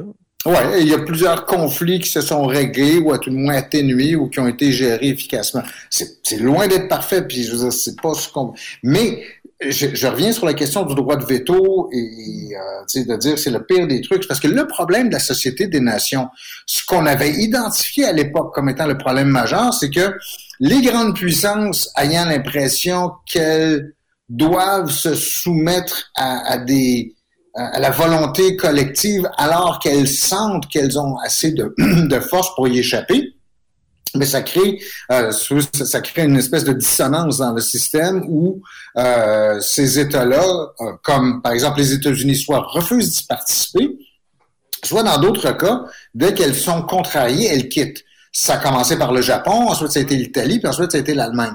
Donc ces États-là qui se sentaient frustrés par le, système, simplement l'abandonnaient et enlevaient une grande partie de l'efficacité au système. En, créant le droit de veto, on espère essayer d'empêcher cette, euh, tendance-là. Naturellement, et c'est pour ça que tu me dis c'est, c'est utopiste, parce que le système de la Société des Nations, comme celui des Nations Unies, a beaucoup de difficultés à accepter la prémisse selon laquelle les relations internationales sont des rapports de force. Moi-même, je l'accepte pas complètement. Je ne prends pas au pied de la lettre.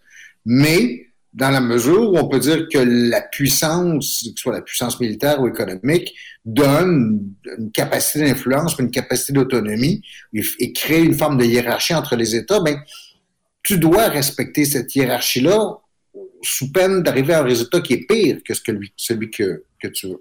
Donc, toi, tu penses que de laisser un droit de veto aux cinq plus grandes puissances nucléaires de la planète, c'était une bonne chose? C'est ce que je comprends bien de ton exposé, Stéphane. C'est une tentative honnête de corriger le problème. Ça ne le corrige pas entièrement. La preuve, c'est que, vous regardez l'histoire des Nations Unies, dès qu'il des grandes puissances qui est impliquée dans un conflit, que ce soit encore la guerre de Corée auquel les Américains se sont mêlés, que ce soit mais en fait, ils s'en sont mêlés, la guerre de Corée, avec l'ONU comme back, par exemple. Oh oui, c'est ça que je dis. C'est que les, Américains s'en sont mêlés. Mais, les Russes c'était une délégation onusienne qui chapeautait les Américains dans le conflit en Corée. Oui, ça veut dire qu'il y avait une résolution des Nations Unies. Là, c'est différent un petit peu. Oui, mais ce que, je, veux dire par là, c'est que les, nations, en fait, tous les conflits de l'après-guerre, de l'après-deuxième guerre mondiale ont obéi à cette espèce de, de loi non écrite que quand une grande puissance, une puissance nucléaire, est impliquée dans un conflit local, les autres vont pas s'en mêler parce que ça va dégénérer. L'image qu'on a de ça, c'est comment la Première Guerre mondiale a commencé. Les Autrichiens s'en sont pris aux Serbes, les Russes sont venus à la défense des Autrichiens, les Allemands sont venus à la, s'en sont pris, euh, les Russes sont venus à la défense des Serbes, les Allemands sont venus aider les Autrichiens, et ils, sont, ça les amène à déclarer la guerre à la France. C'est ça. C'est les grandes puissances qui sont aspirées presque, presque contre leur volonté dans un conflit entre elles et ça dégénère en conflit mondial. C'est ça qu'il s'agit d'éviter. C'est quand même fou, les gars, que deux, deux des pays qui, ne respectent, qui respectent le moins les droits humains soient au Conseil de sécurité de l'ONU. Et puis là, je parle de la Russie et de la Chine. C'est quand même, même ajouter les États-Unis. Et les États oui, mettons-les les États-Unis. T'as bien raison. Mettons les États-Unis là-dedans avec euh, tout ce qu'on pu faire euh, pendant la guerre d'Irak et autres, euh, autres mhm. conflits. Ah, la liste est longue. La liste est longue. Des, des, des, renversements de gouvernement, mm. des mythes. Et, Joe, pour finir mon point et pour répondre à ta question, donc c'est finalement à quoi à quoi ça sert quand même ce truc-là, c'est qu'elle a tout de même une, fonction extrêmement importante, c'est de maintenir le dialogue et de maintenir un certain nombre, un nombre minimal de, de normes ou de de, socialisation entre les États. C'est l'absence d'une institution comme celle-là. Je veux dire, on peut, on peut euh, s'attrister énormément de son impuissance. L'enlever, par exemple, maintenant, ou la faire disparaître maintenant, c'est que tu perdrais un certain nombre de choses. C'est que c'est comme si on attendait trop d'une institution qui n'a pas les moyens. L'ONU, on ne lui a jamais donné les moyens de sa mission. Fait que, tu sais, tu peux bien dire, en, vouloir à ton, à, ton marteau parce qu'il n'est pas capable d'abattre de, de, une falaise. Mais ton marteau, il n'est pas conçu pour ça. tu sais, c'est. c'est, euh, Non, mais c'est vrai parce que là, en ce moment, là, les gars, tout le monde regarde l'ONU, dont moi. Là, je, me, je, me, suis posé je me pose la question depuis environ trois semaines. Qu'est-ce à quoi ça sert? À quoi ça sert s'ils sont pas capables de, de, de mettre de mettre leur pas, pas de, mettre leur, leur, pied à terre, mais de raisonner la Russie pour dire calme-toi. Ben en fait, le problème, c'est ça revient encore à ça. La force du Conseil de sécurité de l'ONU est aussi sa plus grande faiblesse. C'est que les pays qui peuvent imposer une vision ou une ligne de pensée ou écraser justement une situation comme ça sont aussi des pays qui les provoquent. Mhm. Les cinq pays qui ont été les plus impliqués dans des conflits dans les 100 dernières années sont les cinq principaux pays du Conseil de sécurité de l'ONU. Donc, tu donnes à des pays agresseurs une carte pour agresser. C'est exactement ça qu'on fait parce que aucun pays de l'ONU peut être sanctionné pour ses actions. Donc, qu'on parle des Américains qui ont fait des atrocités dans leur guerre, qu'on parle de la Chine qui a fait des atrocités pendant le grand bond en avant de Mao, on a mm-hmm. plein de situations où mm-hmm. les cinq puissances ont fait des atrocités. La décolonisation française et anglaise en est un autre exemple.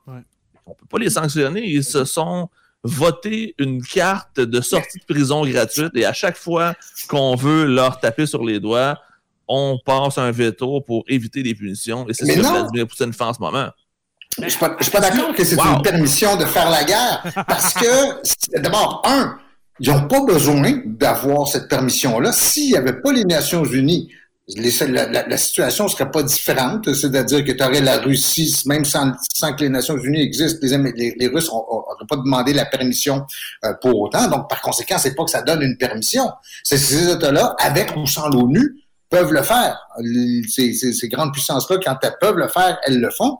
Et même dans bien des cas, malgré toutes les résolutions des Nations Unies, pensez par exemple à la Syrie, ces États-là aussi se fichent éperdument des résolutions que, que pouvaient voter, tout ça, et calculent que les circonstances leur étant favorables, il n'y aura pas d'intervention de la communauté internationale à leur égard. La responsabilité, quant à moi, elle ne demeure pas entre les mains des Nations Unies qui, ont, qui performent sur des fonctions auxquelles on porte moins attention dans la discussion ici, mais qui sont quand même euh, euh, importantes. Et la responsabilité, elle est vraiment beaucoup plus entre les mains de ce qu'on pourrait appeler même si ça signifie pas grand-chose, la communauté internationale.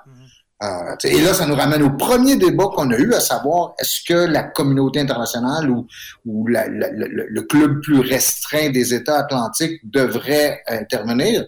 Et on arrivait à la, même conclusion. Non. Pas plus l'OTAN, pas plus l'ONU que l'OTAN n'est en mesure et devrait, pour le bien-être de l'ensemble de l'humanité, J'en reviens, de ça. Je reviens avant que Joe, parce que Joe, je sens que tu veux dire de quoi. Quand tu as ton stylo sur le bord de la bouche, tu veux, il y a quelque chose qui te comprends, C'est mon signe. Ouais, c'est ça. Pour couper Stéphane. Tout ça pour dire que je l'ai dit il y a deux semaines, l'Ukraine est en train d'être sacrifiée et, en train d'être sacrifiée tout simplement. Là on sacrifie l'Ukraine, peu importe euh, ce que va dire euh, Zelensky devant l'ONU à tous les parlements des, démocraties en, Occident, peu importe les images, l'Ukraine est sacrifiée pour ne pas entrer dans un troisième conflit mondial. Moi, c'est comme ça en même temps, personne s'en mêle parce que justement, peu importe ce que l'ONU peut faire, la Russie va annuler, peu importe la résolution. Donc, Mais qu'est-ce que vous... Qu'est-ce que vous voudriez que l'ONU fasse de plus que l'OTAN? sortir la Russie du Conseil des droits de l'homme. En partant, ça serait quand même un beau mot pour dire que la Russie respecte pas vraiment les droits de l'homme en ce moment. Mais en même temps, l'Arabie Saoudite aussi dans le Conseil des droits de l'homme. C'est l'Arabie Saoudite qui le, prédit, qui le présidait. vous comprenez à quel point ça sert à rien, l'ONU. Donc, l'ONU devrait être abolie. Pourquoi on continue de gérer une assemblée fictive qui est même pas capable de passer une résolution sur l'environnement? Et qu'on continue à faire comme si c'était les garants de la paix mondiale quand ils servent absolument à rien. Moi, je trouve que l'ONU devrait être simplement la différence entre toi et moi? Toi, tu vois le verre aux trois quarts vide, puis moi, je le vois au quart plein. Oui, ben c'est pas beaucoup, je trouve. Parce que l'ONU a quand même des fonctions qui sont importantes. Donc, celle que je disais tantôt de maintenir une forme de dialogue au sein de la société internationale, ce qui est déjà mieux que pas en avoir du tout. Tu as toutes les agences spécialisées aussi, que ce soit le Haut Commissariat aux, droits humains, au Commissariat aux réfugiés. L'UNESCO. Euh, oui, tu as plein d'agences. L'UNICEF. Et qui elles-mêmes dépendent de la structure qu'on s'est donnée. je te donne un point, Stéphane. Je te donne un point. C'est ça, mais n'attendez pas plus d'une organisation qu'est-ce qu'elle peut faire parce qu'elle note que les pouvoirs que les États lui ont donnés. Tu sais, dans la, la, la, chapitre 7 de la, de, de la Charte des Nations Unies, vous le lisez, ben, techniquement, l'ONU devrait avoir une armée, parce que le but de ça, le but de l'ONU, ce serait de pouvoir intervenir lorsqu'il y a des conflits armés, mais jamais les États lui en ont donné. Il n'y a pas un État qui a dit, ben oui, je vais mettre au service de l'ONU une brigade, une division, un corps d'armée. Ça ne s'est jamais fait. Les États qui veulent le faire, c'est ceux, qui ont des, toutes petites euh, armées. Vous savez, un autre des problèmes philosophiques derrière la, conception de l'ONU, je l'ai dit d'entrée de jeu, l'ONU, c'est une organisation de ce qu'on appelle de la sécurité collective. C'est différent d'une alliance dans le sens comme une alliance comme l'OTAN, elle est conçue sur l'idée que l'agression vient de l'extérieur. C'est-à-dire que les membres de l'OTAN se feraient attaquer par une tierce partie. Alors que la sécurité collective, comme l'était la Société des Nations et comme l'est aujourd'hui l'ONU, postule ou part du, du, point que, ou de l'idée que l'agression va venir de l'intérieur. Ça va être un des membres de l'organisation qui va commettre l'agression. C'est normal, si tous les États du monde sont, dans, l'organisation, puis qu'il se déroule une agression, mais c'est certain que l'agression vient de l'intérieur. Et le mécanisme, si vous voulez, le rêve à l'origine de l'ONU, que je partage pas, soit dit en passant, j'ai jamais été un fanatique de la sécurité collective, mais l'idée, la logique originale, c'est de dire, si un dans la gang en attaque un autre, tout le monde, on se met contre lui, on saute tous dessus. C'est de dire ben, que les États doivent s'engager à, à s'opposer immédiatement à l'agresseur. Un peu, un, peu, ce que l'OTAN a fait en voyant que l'ONU ne, ne le ferait jamais. C'est ça? Parce que l'OTAN, c'est euh, justement. C'est parce que, c'est-à-dire, euh, tu parles par exemple en, Afghanistan, en ex-Yougoslavie, ou en fait toutes les interventions militaires de l'ONU. Toutes ces interventions militaires se sont faites contre des, des États qui ne sont pas membres de l'OTAN. C'est que la gang s'est mise contre un adversaire extérieur. Mais tu es à l'ONU. Et admettons que euh, vous, vous, représentez le, Canada ou les États-Unis à l'ONU.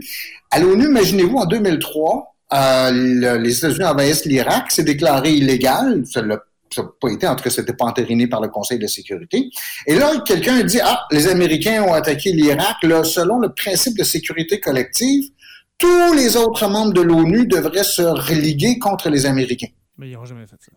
Ben, je veux dire, d'abord, imagine-toi, les gens à Ottawa, le premier ministre chrétien à Ottawa qui dit Quoi, attendez une seconde, là, vous êtes en train de me dire que moi, je dois envoyer l'armée canadienne contre les États-Unis, puis répéter ça dans plein d'autres pays ben, qui, qui, sont alliés des États-Unis. Le problème de la sécurité collective, comme, comme on voudrait que l'ONU fonctionne, c'est que ça oblige les États à attaquer leurs amis et à défendre parfois leurs ennemis le Canada, en 2003, se serait retrouvé dans la situation absurde où il défend l'Irak de Saddam Hussein en attaquant les États-Unis, ce qui est impensable. Donc, le principe ne peut pas fonctionner à la base. Et c'est ça qui, mm-hmm. qui, limite beaucoup la capacité de l'ONU. Puis en, plus, puis en plus, tu as des pays comme la Russie, qui est comme, on le répète, là, qui est membre permanent du Conseil de sécurité de l'ONU et qui, euh, je vais lire le commentaire de Joe Pelt, qui est un de nos euh, bien-aimés, et bien valeureux patrons, qui dit qu'ils n'ont aucun respect pour l'ONU, ils n'en ont même pas pour la Croix-Rouge. Ils ont, ont, mm. bombardé un édifice où il y avait la Croix-Rouge. Ils ont pris en otage aussi des gens de la Croix-Rouge qui ont libérés par la suite, mais ils ont quand même arrêté des gens de la Croix-Rouge. Juste pour vous montrer, les gars, que même ça, là, les Russes, là, ils s'en foutent. Ils s'en foutent de ça que tu sois de la mhm. Croix-Rouge ou qu'on enverrait des, casques bleus, etc. La Russie, là, est dans une. On dirait. Euh, on dirait pas, une mission kamikaze, mais quasiment. Là. On dirait qu'elle s'en va tête baissée, puis euh, on, se fout des conséquences. Euh, on, y va le tout pour le tout, etc. Moi, je le vois comme ça. Là. On dirait qu'on. Peu importe comment ça va finir, on y va le tout pour le, pour, le tout pour le tout. Si on gagne, c'est super. Et si on perd, ben, ça va. On défait tout en partant. On va tout, on, va tout ramasser dans les j'hésiterais. Ici, vois-tu, c'est un des cas où j'aurais tendance vraiment à dire Poutine. Mm-hmm. C'est assez rare que j'aime que, que, j'accepte de personnifier ou personnaliser pardon une, Mhm. politique. Là. Généralement, c'est une politique, c'est quelque chose de collectif. Euh, mais dans ce cas-là, ça c'est vraiment le comportement d'un individu qui joue au poker. Euh, et et c'est- c'est-à-dire que Poutine jusqu'à date, ça lui a servi Mhm. hein, euh, dans les, les, les, les conflits dans lesquels il s'est engagé. Je pense que n'ayant pas l'habitude de perdre, euh, il est étonné que ça, ça, ça, ça déroule comme ça. Puis en bon joueur de poker, au lieu de se retirer, il continue à augmenter la mise en espérant que, que la main tourne. Mais peu importe comment ça va, ça, ça va finir, je reviens là-dessus, on en a parlé dans un autre épisode. Peu importe comment la guerre en Ukraine va se finir, Poutine est fini, là. Je te Ça- garantis que ça- de la minute que la guerre est finie, les sanctions tombent, puis c'est business as usual. Ça changera rien. Ah, je suis pas sûr, moi. Mm. Ah non. Tu penses vraiment qu'avec tout. ben, on sait pas quand est-ce que ça va se finir, mais mettons demain matin, mettons demain matin, ça se termine. Peut-être que là, ça serait euh, comme si de rien n'était. Mais si ça se poursuit, Joe, pendant un an, ce conflit-là, je te jure que ce gars-là est fini. Là. Sur Je la te scène garantis que ça va internationale, faire il, partie des, euh, il va avoir des, sa euh, des Chine. conditions de négociation. il va avoir son chum en Ouais. Chine, son chum en Syrie, Ba- Bachar. Il va avoir l'Érythrée, puis il y a quelques pays en Afrique, puis ça va être ça, ça, ça gagne. Là. Personne va Non, c'est vouloir le faire contraire, affaire. c'est que là, il y a de plus en plus de pays qui commencent à se rapprocher de lui. On parlait de la Serbie tantôt. La Serbie, c'est un gouvernement pro-russe. Euh, Viktor Orban en Hongrie, qui a été réélu avant hier, qui est un gars d'extrême droite pro, pro, euh, pro-Poutine. On a l'Inde. Ouais, L'Inde, ouais, la ça, Hongrie pas, pas si. euh, Ouais. Ouais, je, je suis pas sûr qu'il soit fini, mais j'ai plein d'exemples aussi, effectivement, de régimes dictatoriaux qui ont, qui ont survécu à une défaite. Quoi qui sont une, cu- une défaite assez cuisante. En tout cas, ce qui se dessine jusqu'à présent, ça a l'air d'être une défaite euh, assez, euh, assez cuisante. Et ça va dépendre probablement de la, force avec laquelle Poutine va, pourra en sortir, dépend largement de la capacité à dire, regardez, on a réussi à gagner quelque chose, puis de donner de l'importance à ce, quelque chose-là. C'est si euh, les sc- scénarios qu'on évoquait tantôt, c'est-à-dire de, que la, la Russie mette la main sur les deux provinces orientales de, de l'Ukraine et en plus la zone de, de, de- le couloir de Mariupol, en fait la côte euh, sud de, l'Ukraine, ben c'est extrêmement facile pour Poutine de se de bord euh, ces gens et de dire ben je la, la Russie est plus grande aujourd'hui grâce à moi qu'elle l'était a, en, en- février euh, 2022. On a un commentaire que, de, Sushi Morris qui dit. Mo- Maurice, si tu veux, j'essaie d'angliciser. Je ne dirai pas en nom parce que ça, passe en podcast, mais Jonathan, tu, m'énerves de nous remettre à notre place avec un petit sourire. Pour ceux qui sont en live, euh, voilà, parce qu'on est un podcast euh, sans sac. Radio-Canadien. Très radio. On essaie de. On veut être acheté par Radio-Canada, voilà, par. euh, audi- pas audible, mais euh, audio. Audio. Ouais, audio. Même, même Mais- vous, vous êtes achetable. Même vous Ah, ah, autres. Vous pouvez bien, vous pouvez bien Oui. euh, en prendre à Poutine puis à, puis à Xi Jinping. Oui, oui, moi, moi, j'ai un prix. J'ai un prix, moi aussi, voilà. Euh, les gars, je vous propose, euh, là, j'ai l'air de vraiment finir ça sec, mais, Non, mais le temps file.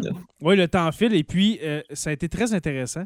Et puis, euh, qui sait, un jour ou très bientôt, un épisode complet sur l'ONU. Peut-être qu'il y en a d'autres, d'au- d'autres, d'autres points que Stéphane veut amener, ou même Joe, euh, sur l'ONU. Je, je suis partant quand vous voulez, messieurs. Ah ouais, on n'a pas parti de parler du, du réforme, de la réforme du Conseil de sécurité. Il y a bien des choses qu'on aurait pu parler, justement, les sous-organisations, dont le Conseil des droits de l'homme, qui est une Ouais. absurdité. Absolument. Euh, merci beaucoup, Jonathan Saint-Pierre, dit le prof. C'est un plaisir. J'aimais ça, c'est un m'obstiner avec toi. Stéphane. Mm. C'était bien intéressant. ouais, ouais, moi aussi, euh, ça, ça fait un petit, petit quelque chose en dedans. C'est oui, ça un, euh, débat très sain, messieurs. Alors, merci. Ben oui, exactement. Le but, c'était pas de se pogner, mais on avait des idées qui se. Pas qui se confrontaient bien, mais que se... ça se challenge bien. On était capable Oui. de, se... de se défendre et de contre-argumenter. Ça se complétait. Ça complétait. Complétait, euh, merci. Ça, ça se complétait très bien. Oui. Tout à fait. Alors, merci, euh, professeur Roussel, Stéphane Roussel, de son prénom. Merci à toi. Merci à, toutes et à tous qui ont été là avec nous pendant la dernière heure et dix. Euh, Ouais, votre heure- présence, heure votre écoute est très appréciée. Vos commentaires sont très appréciés Ouais. aussi. Absolument. Et puis, pour ceux qui sont toujours intéressés, il y a de plus en plus de patrons, messieurs, qui se, qui se joignent à Sur la Terre des Hommes. Je vous rappelle ce qu'est un patron ou une patronne. Moi, j'aime dire seulement les membres Patreon. Eh bien, euh, dans le fond, c'est que normalement, euh, pour euh, enregistrer sur la Terre des Hommes, on est live seulement avec les patrons. OK? Le, le vidéo que vous voyez en ce moment euh, sur Facebook, là, on en fait de plus en plus à cause de la guerre en Ukraine, mais avant ça, c'était un par mois, un par deux mois. Euh, Pas plus que ça. Alors, on essaie de garder ça pour nos patrons. Alors, euh, si, si vous ne voulez pas en manquer un, devenez un membre Patreon en vous rendant au patreon.com barre oblique SLTDH. Voilà. Euh, merci les gars, merci aux abonnés, merci à tous ceux qui ont été, qui, qui ont été là ce soir, qui n'étaient pas abonnés de Sur la Terre des Hommes, mais que certainement ils le sont euh, dès maintenant. Ben, Peut-être que même pendant le, pendant le live de ce soir, ils sont allés s'abonner en podcast sur les applications d'Apple Podcast, euh, Spotify, euh, Google Podcast, YouTube et maintenant sur Amazon Music. J'adore ça. tu sais, tu disais, Stéphane, tout le monde a un prix. Ben voilà, moi, c'est Amazon. J'ai une discussion avec Jeff et puis euh, on s'en reparle euh, offline, messieurs. Peut-être un projet pour aller dans l'espace, qui sait, avec Jeff. hein, voilà, main dans la main. voilà. Alors, euh, merci, merci à, tout le monde d'avoir été là. Merci à nos patrons, les curieux, les stagiaires, euh, historiens, érudits et notre orateur euh, construction avec un S Rivard de Rouen-Noranda. Je vous invite à rejoindre la page Facebook sur la Terre des Hommes et sur la Terre des Hommes, la communauté, pour venir discuter avec nous. Un, on a un commentaire de Sabli Gagnon. Merci beaucoup, Jérémy, Jonathan et Stéphane. C'était tellement intéressant, encore une fois. J'en veux encore. J'en veux plein d'autres encore. Deviens patronne, ma chère. On t'attend. Merci, Sabli. Oui, euh, demain, on parle des Beatles. On parle des Beatles demain soir, alors euh, on t'attend, ma chère Sabli. Euh, voilà, euh, je- euh, on vous invite aussi à aller visiter notre site web, le sur la terre des hommes podcast.ca. C'est très long quand même, mais voilà, sur la terre des hommes podcast.ca. Euh, sur la Terre des Hommes est une présentation des éditions Derniers mots. N'oubliez pas qu'à tous les jours, nous écrivons l'histoire et on se revoit la semaine prochaine pour euh, une autre tranche d'histoire ou page d'histoire de Sur la Terre des Hommes. Bonjour à tous et à toutes et bienvenue à ce nouvel épisode de Sur la Terre des Hommes. Jonathan Saint-Prof dit le Pierre, comment vas-tu? Hey, salut Jay, ça va bien? Parce qu'on a un sujet qui devrait euh, être pas mal croustillant. Fait que ça va être Assez, une belle euh, leçon d'histoire aujourd'hui, je pense. Oui, assez intense euh, ce qui s'en vient. Je, je vous en passe un papier, mais j'ai- nos, nos chers abonnés. Et puis, euh, professeur Roussel, comment allez-vous? Ça va très bien. Bonsoir à vous deux. Bonsoir aux patrons et aux patronnes. Oui, Oui, ça oui. va très bien. Ça va très bien, même si, en fait, moi, moi, je suis en fin de session. Euh, J'ai fini, en fait, la session est finie pour moi. Mais je recommence à enseigner le 3 mai, donc faut que je me. J'ai toujours pas fini le plan de cours sur lequel je me bats depuis deux semaines. Oh, c'est une belle session d'été. Un- ouais, c'est ça, c'est une session intensive sur euh, sept semaines, deux cours par semaine. C'est un cours de doctorat, c'est un séminaire de doctorat en plus. Ça va être épouvantable. Oh Ça- my god. Et c'est la première fois que je le donne. On C'est quoi le, ce doctorat en quoi? Ah, ça, c'est- le cours s'appelle Théorie et analyse des relations internationales. Ah, voir Le Modèle sujet, théorique. le sujet sonne bien, en tout cas. Ouais, non, non, ça, ça va super bien dans les conversations. mais- de le titre du doctorat, c'est quoi? Ça Ah, ça, c'est doctorat en administration publique. euh, je- mais je suis pas sûr. Je pense que non, faut ça, c'est le programme Ah, de ouais, doctorat. un cours de géopole pour de l'administration publique. Ah oui, il y a toute la dimension internationale. Ouais, ouais, ouais. Non, c'est cool. les, organisations internationales, les politiques Les traités. publiques internationales, tous ces trucs-là, ça tombe effectivement dans, dans une formation en internationales, en administration publique internationale. Ah, ouais, cool. Ah, super. Oui, oui. On va t'en souhaiter une bonne. Hein? C'est une bonne session. Alors, ça te donne euh, quelques jours pour te préparer, mon cher. Et en plus, ils un de mes deux cours par semaine, c'est le vendredi après-midi, juste pour bien le faire. Ah. Là, Stéphane, là, euh, ce soir, OK, on enregistre le soir, nous, à Sur la Terre des Hommes. Euh, c'est un épisode euh, approuvé, professeur Roussel, parce que ça va être un épisode où est-ce que tu vas nous apprendre des choses, je crois. C'est une Euh, leçon d'histoire aujourd'hui. Absolument, une, une vraie leçon d'histoire. On va euh, te poser des questions, bien sûr, mais on va surtout t'écouter, euh, nous et nos milliers de, de Patreons. Euh, parce que tu vas nous parler. euh, c'est un épisode de Troisième Reich en passant, vous l'avez lu dans, dans le titre. Mais tu C'est vas. juste de spécifier, Jay, euh, ça fait un an, moins une semaine. Oui, pas fait. oui, un an, moins une, une semaine ou deux qu'on n'a pas fait d'épisode de Troisième Reich. Mais là, l'actualité nous porte euh, à faire un épisode sur le Mhm. Troisième Reich et en particulier avec euh, comme centre d'intérêt principal l'Ukraine. Terre de sang. Oui, Ukraine, terre de sang. C'est très. Euh, euh, c'est un titre très accrocheur, c'est très clickbait. Euh, désolé. désolé en passant, là, c'est pas. le pire, c'est que. c'est clairement, ça a marché parce qu'on a plusieurs patrons qui nous écoutent. Fait que c'est soit Troisième Reich qui intéresse les gens ou Ukraine, terre de sang qui sonne un peu.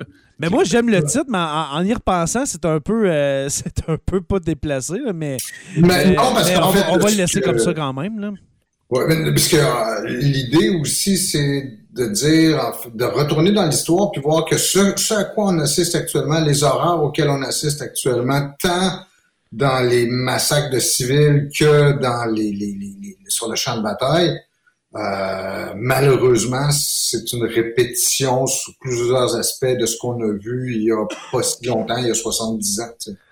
Là, euh, je viens de voir que Mathieu Lauzon nous a marqué dans les commentaires que sa fille Elisabeth se couche plus tard pour écouter l'épisode. Est-ce que c'est euh, 10 ans et moins friendly, mettons, un épisode? Sur l'Ukraine, terre de sang? Ah, je le prévois surtout comme quelque chose de technique où je vais vous mimer des, des, des, stratégies avec mes, avec mes mains. Là. Vu qu'on n'a pas de carte, de toute façon, on n'aura pas de mes mains non plus sur le, le, le, balado, mais non, je pense qu'on va garder ça dans tout à fait... Euh, D'accord. Tout à fait... Euh, euh Ouais, tout auditoire. Puis en passant, on salue, euh, on salue Elisabeth. Pour ceux qui ne se souviennent pas, qui est Elisabeth? C'est notre plus jeune collaboratrice à avoir participé à Sur la Terre des Hommes. Euh, vous l'avez sûrement entendu dans son euh, premier épisode où est-ce qu'on parle du, du stégosaure, je, je, crois. On parle d'un dinosaure. Et puis par après, c'était l'épisode de la rentrée en septembre 2021. Euh, où est-ce qu'on a fait une espèce de quiz entre Joe et Elisabeth. Et puis, euh, je. C'est une catastrophe. C'est ça, ça, ça c'est la, campagne de Russie de Joe, ça. Ouais, exact. J'y ai assisté. Oh là là là là là. Et puis, on peut dire. on, peut dire euh, mettre en contexte qu'elle est quand même rendue à 10 ans de mémoire. Elle a eu sa fête dernièrement, si je ne me trompe pas. Mathieu, corrige-moi. Oui, et puis sûrement qu'elle est encore meilleure. Mm-hmm. mon cher Joe, sûrement que la mm-hmm. prochaine fois, tu vas te faire lessiver par Elisabeth. Alors, Elisabeth, on, t'invite très prochainement à venir participer à Sur la Terre des Hommes. Tu es toujours la bienvenue, ma chère. Hmm. Alors, euh, Stéphane, commençons. Tu parlais justement d'un peu l'historique de l'Ukraine. Euh, est-ce que ce soir, on va répondre à la question, la fameuse question, est-ce que Vladimir Poutine a raison de dire que l'Ukraine est une terre peuplée de nazis? Est-ce qu'on va répondre à ça ce soir? non. On va voir que l'Ukraine a été occupée par des vrais nazis. Euh, mais autrement, on ne pourra pas répondre à cette question-là. En fait, ah. euh, et même, euh, Jay, je me demande si tu pas plus qualifié que moi parce que tu es, l'histoire longue de l'Ukraine que tu as déjà présentée dans le contexte d'un autre balado qui s'appelle Le Crachoir euh, était vraiment magistral et Joe a, fait quelque chose de semblable aussi. Donc, ce serait non seulement euh, de faire double emploi, mais ce serait prétentieux de ma part de vouloir essayer d'accoter vos, euh, vos présentations respectives sur le sujet. Vrai. Donc, non, c'est pas vers ça lequel je veux aller. C'est vraiment, c'est vraiment un compliment que tu me fais, Stéphane. Je me sens euh, vraiment supérieur en ce moment. Je t'en remercie, je, t'en remercie de dire que j'ai fait une, une analyse exhaustive. Je suis très heureux. Ben, elle se tenait très bien, puis tu, as permis de voir le fil dans l'histoire de l'Ukraine et des relations avec la Russie et, comment le centre de pouvoir de gravité se déplace de Kiev vers Moscou. C'est extrêmement. Donc, je recommande à tout le monde ces deux ces deux présentations-là, celle euh, de Jay au crachoir, celle de Joe sur sa page, je pense en fait qu'on peut toujours la trouver, qui était. Mmh, c'est toujours, euh, c'est jamais bien loin. Et c'est en fait à la fin février que tu vas présenter ça. Ouais, puis je, je crois que le, ce fameux live, j'avais demandé à Joe, Joe, est-ce que je peux le mettre sur le feed RSS de Sur la Terre des Hommes? Puis, puis je pense qu'il est là. Hein? C'est ce, ouais, ouais, ouais. ce live-là, C'est un des hein? premiers que j'ai fait, je ne me trompe pas. ouais. Mais là où je vais vous amener ce soir, en fait, c'est plus de regarder l'actualité puis voir comment ça vient chercher nos, nos, nos, centres d'intérêt Une impression de déjà vu, on pourrait dire. Malheureusement, euh, tragiquement, oui. Euh, et, le fait que l'épisode ce soir soit dans le dossier du Troisième Reich, je vais se retrouver dans le dossier du Troisième Reich, parce que je veux mettre l'accent sur la période qui va de l'automne 1941 à, l'automne 1943, pendant lequel l'Ukraine va être euh, sous le, le joug allemand. Euh, et, d'abord, ça signifie des répressions énormes. Ce qu'on a vu à Butcha récemment, donc des civils qui ont été euh, massacrés de manière indiscriminée euh, par une armée d'occupation. C'est en grande partie comme ça que les Allemands vont se comporter à l'égard des Ukrainiens au cours de la Deuxième Guerre mondiale. Naturellement, la population juive est toujours en haut de la liste de leur, des gens qui, qui, qui, qui le cherchent.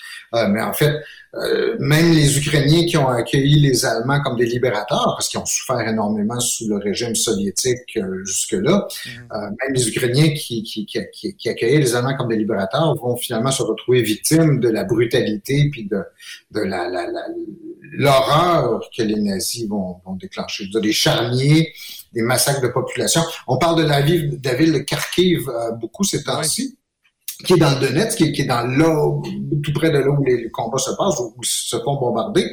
Euh, ben cette, cette ville-là, qui s'appelait Kharkov à l'époque, qui avait un nom russe, euh, a perdu les trois quarts de sa population au cours de la Deuxième Guerre mondiale. On est passé de 800 000 habitants à 200 000. Je dis les chiffres de mémoire. Tu sais, mais, euh, et puis, et puis, faut dire que historiquement, faut dire que euh, en Europe, dans presque tous les pays, il y avait une frange quand même nationale-socialiste en Ukraine. Il y avait quand même des pros des pro-nazis. OK, ça, il faut, faut, le dire quand même. Mais par exemple, c'était pas propre à l'Ukraine. Partout dans les pays européens, il y en avait. C'est dans toute l'Europe, en fait, puis même aux États-Unis puis au Canada. On va juste parler à Adrien Arcan, qui était le chef du Parti nazi québécois. Fait c'est pas propre à l'Ukraine. Puis je suis pas mal sûr qu'il y avait même des nazis ailleurs en Asie puis en Amérique du Sud. Oui, c'est ça. Cette maladie idéologique-là, euh, ignorer les frontières, s'est retrouvée partout. Ou du fascisme, peut-être plus en général, mais reste que des deux se comparent quand même assez bien. Mm-hmm. Mais l'autre aspect sur lequel je voulais venir, puis ça c'est l'aspect plus militaire de, la chose aussi, je on pourrait se, concentrer là-dessus euh, euh, ce soir, c'est que l'Ukraine, le champ de bataille qu'on voit actuellement, ben comme de très nombreuses régions en Europe euh, ou en Asie ou au Moyen-Orient, c'est des lieux qui ont connu des batailles semblables à des époques différentes. Et, et la guerre actuelle ne fait pas exception. Ce qui m'a inspiré un peu le, le, goût de faire l'épisode qu'on fait ce soir, c'est de regarder constamment, je, je t'appelais là, dans, dans, quand on observe l'actualité, à regarder les cartes où, on voit l'avancée des Russes, où le front se stabilise, où le retrait des Russes. Et, et, c'est, ça me frappe à chaque fois. Je me dis, c'est, tout, c'est toutes des noms de villes que je connais, ça. Izum, Bielograd, euh, euh, euh, Kharkiv, euh, en fait, toute cette région-là du Donetsk, le long du, le long du et jusqu'à Mariupol, c'est des noms que j'avais déjà vus, ce que je connaissais, puis c'est vraiment pas euh, loin dans, et c'est vrai parce que pour avoir étudié les opérations militaires pendant la Deuxième Guerre mondiale, c'est là où ça s'est déroulé aussi. Il y a eu trois, en fait, trois grandes batailles sur lesquelles on pourrait revenir ce soir qui se sont déroulées à cet endroit-là et qui, je veux dire, dans le même type de paysage au sens où on peut voir que l'est de l'Ukraine est un endroit propice pour les, grands déploiements blindés, euh, que les, les distances sont énormes, mais quand même qu'une armée bien organisée peut se déplacer euh, extrêmement euh, rapidement. Euh, et on, des choses semblables en fait qui se sont produites d'une époque à l'autre et aussi trois batailles qui sont intéressantes parce qu'elles ont, elles ont tous une signification historique importante. On peut leur donner une signification historique importante. Ils ont eu un lien dans le dénouement, on pourrait dire. Euh, oui, ben c'est ça. et c'est aussi soit par leur ampleur, parce que l'autre chose, on pourrait appeler ça la bataille des les superlatifs, la bataille des superlatifs dans le sens où ce, ce sont d'immenses batailles dont on, on, on, peut même pas imaginer l'ampleur aujourd'hui, où elles ont un sens historique extrêmement important qui, qui, qui, qui va se révéler euh, par la suite. Et si je, je, on va faire un épisode éventuellement, vous le promets Patron, patron, on vous le promet, on va vous faire un épisode entièrement sur le front de l'Est et sur l'attaque allemande contre l'URSS ou l'Union soviétique, aujourd'hui la Russie, donc euh, euh, en, juin 1941, les raisons pour lesquelles l'Allemagne a attaqué euh, l'Union soviétique. Mais ce soir à l'intérieur, et on va faire donc aussi comme les grandes étapes de la guerre à l'Est au cours de la Deuxième Guerre mondiale, mais soit on va se concentrer vraiment sur qu'est-ce qui s'est passé dans la région de l'Ukraine. Et les, les, les, endroits, les lieux où ces, ces événements-là se passent, c'est les endroits dont on entend aujourd'hui parler quotidiennement. Que ce soit Kiev, que ce soit euh, Kiev ou Kharkov selon le nom de l'époque, ou d'autres euh, villes autour, on, va voir que ça, ça, ressemble beaucoup. Hmm. Et aussi, on, là, je, désolé pour la première carte, les gars, que j'ai partagée. C'était une carte euh, du premier conflit mondial. Mais voici une, carte pour ceux qui sont euh, live avec nous, les patrons. Qui ont euh, accepté de payer pour voir des images. Oui, c'est ça. Alors, pour voir les images qu'on partage, eh bien, devenez patron ou, patronne sur Patreon.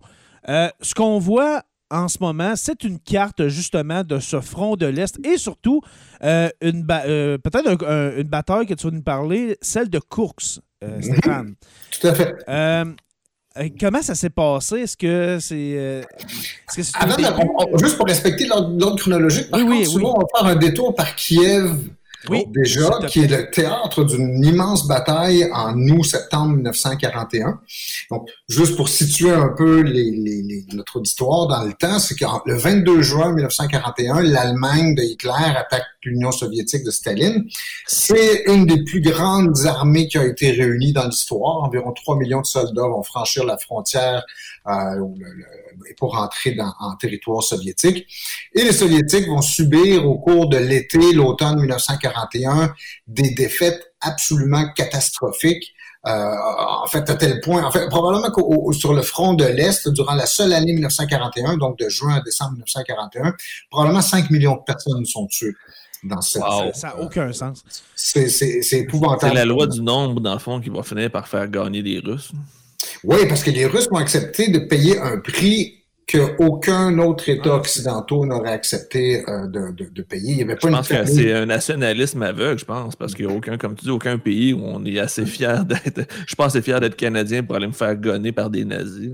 Et, c'est d'autant plus étonnant que quand on va faire cet épisode au complet, on vous le promet, sur euh, le front de l'Est, mm-hmm. un, des éléments qui rentrait dans le calcul de Hitler d'attaquer l'Union soviétique, c'est que le régime soviétique paraissait tellement affaibli et paraissait tellement incapable de réagir de, à une attaque, on se disait, au premier coup de butoir, ce régime pourri-là va s'effondrer complètement. Et c'est exactement le contraire qu'on a vu. Et puis, il faut dire... Peu comme aujourd'hui. Mm. Et puis, il faut dire que les Allemands, euh, les nazis voyaient les Soviétiques comme des sous-hommes, des hommes sous-évolués, les euh, Hunter... Hunter, comment je Hunter Mention. Les mm-hmm. Hunter Mention, en fond, des, des hommes sous-évolués Euh, puis en même temps, il faut dire, puis on va le répéter dans notre épisode sur le front de l'Est, mais on est à une époque où, est, ben, premièrement, c'est Staline qui mène en URSS. On est au beau milieu des purges staliniennes, des goulags. Mm-hmm. Euh, on, va prendre une partie de ces, euh, de ces prisonniers-là de goulag pour rejoindre l'armée parce qu'on a besoin de, on a besoin de, viande, on a besoin de, de mm. chair à canon. Puis, comme tu as dit, Joe, c'est vraiment la, c'est la loi du nombre qui va, qui va l'emporter parce que c'est des soldats un peu mal préparés, les Soviétiques, qui vont, qui vont euh, répliquer euh, aux, Allemands, aux nazis. Mais la loi du nombre, on parle de quasiment 3, quelques millions d'Allemands contre 4 millions de Soviétiques. C'est incroyable. écoute, on va vérifier, mais je pense plutôt qu'on parle de 20 millions de Soviétiques. 20 millions. Ah, les, pertes, soviétiques au cours de la Deuxième Guerre mondiale sont au-dessus de 20 millions de personnes. Ah! Ouch. Hmm. C'est le prix à payer. En, fait, euh, on pourrait peut-être le comparer au prix que les Chinois ont payé, mais il n'y a pas de statistiques fiables sur les pertes. Ouais, là, c'est ça. Disons que la, la, guerre en Chine, c'est un peu plus euh, flou.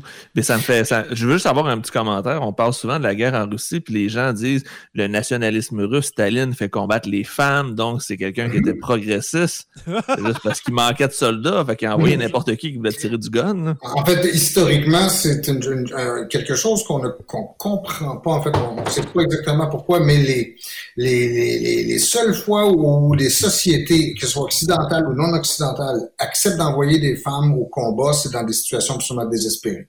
Mm-hmm. mais, autrement, il y a une espèce de tabou qui traverse le temps, qui traverse les sociétés, qui traverse les cultures dans lesquelles on fait, qui fait qu'on ne veut pas que les femmes participent au combat.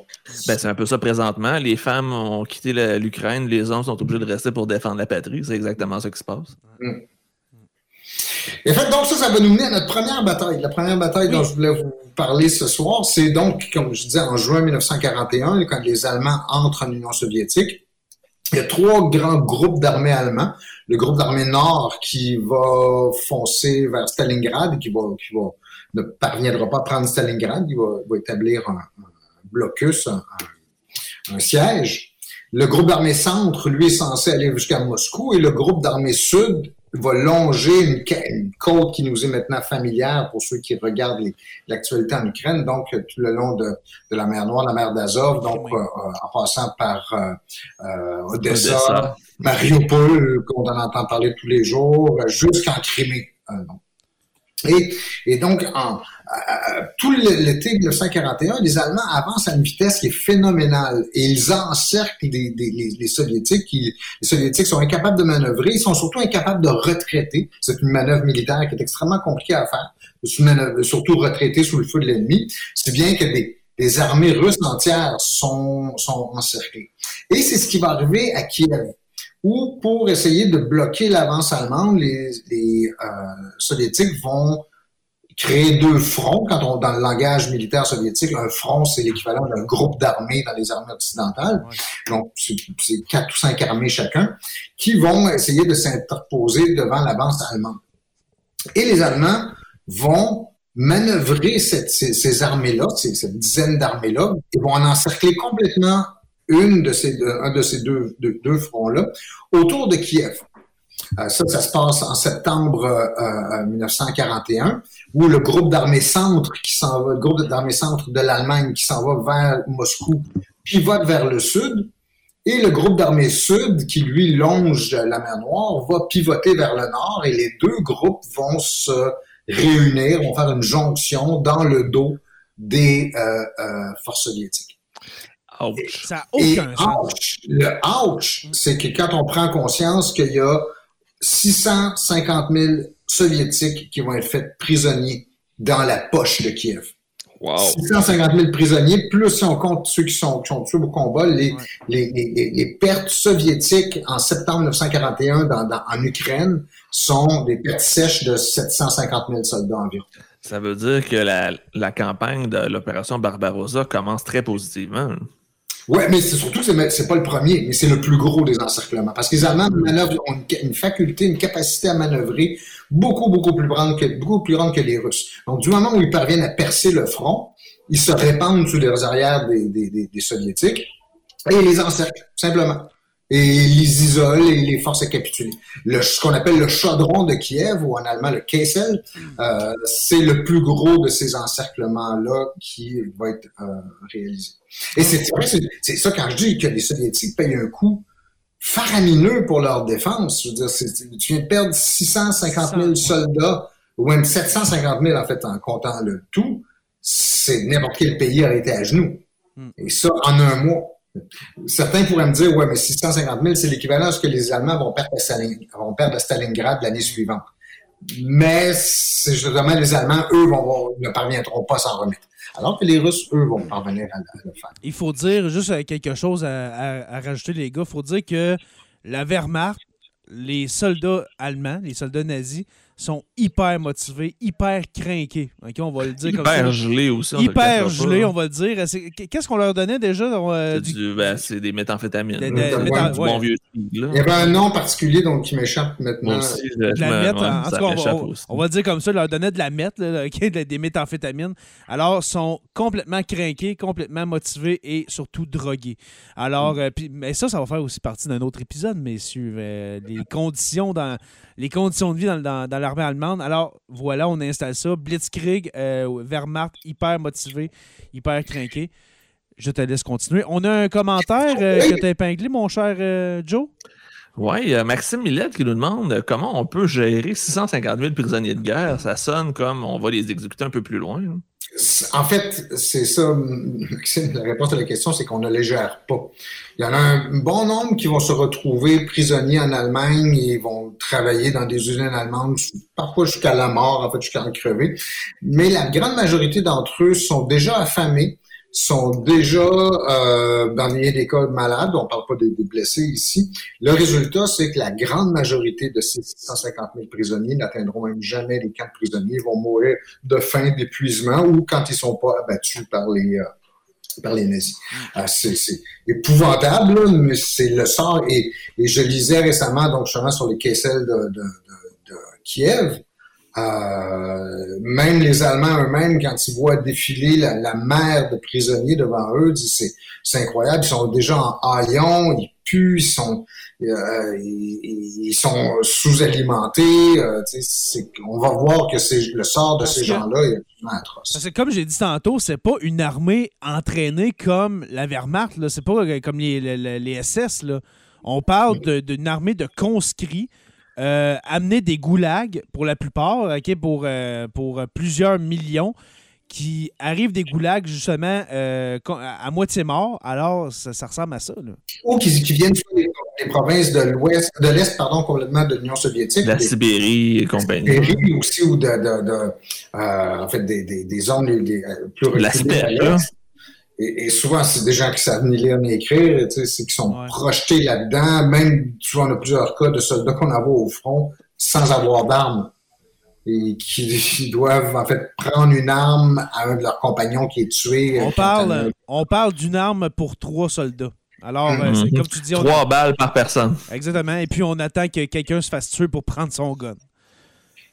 Et pour finir avec cet épisode-là, pourquoi Kiev est important et passé dans l'histoire, les, chiffres, évidemment, sont, sont, sont absolument euh, extraordinaires, mm. mais aussi c'est que il y a un débat qui va naître de cette euh, euh, victoire allemande. Tu sais, euh, quand Joe, tu disais ça commence sur de bons auspices. En fait, les généraux allemands, après la guerre, lorsqu'ils vont écrire leur mémoire, vont considérer que c'était une erreur. Que ça a été parce que, je vous le disais, il y avait trois groupes d'armées allemands qui avançaient en Russie, dont le groupe d'armées centre avait la mission principale qui était de foncer jusqu'à Moscou.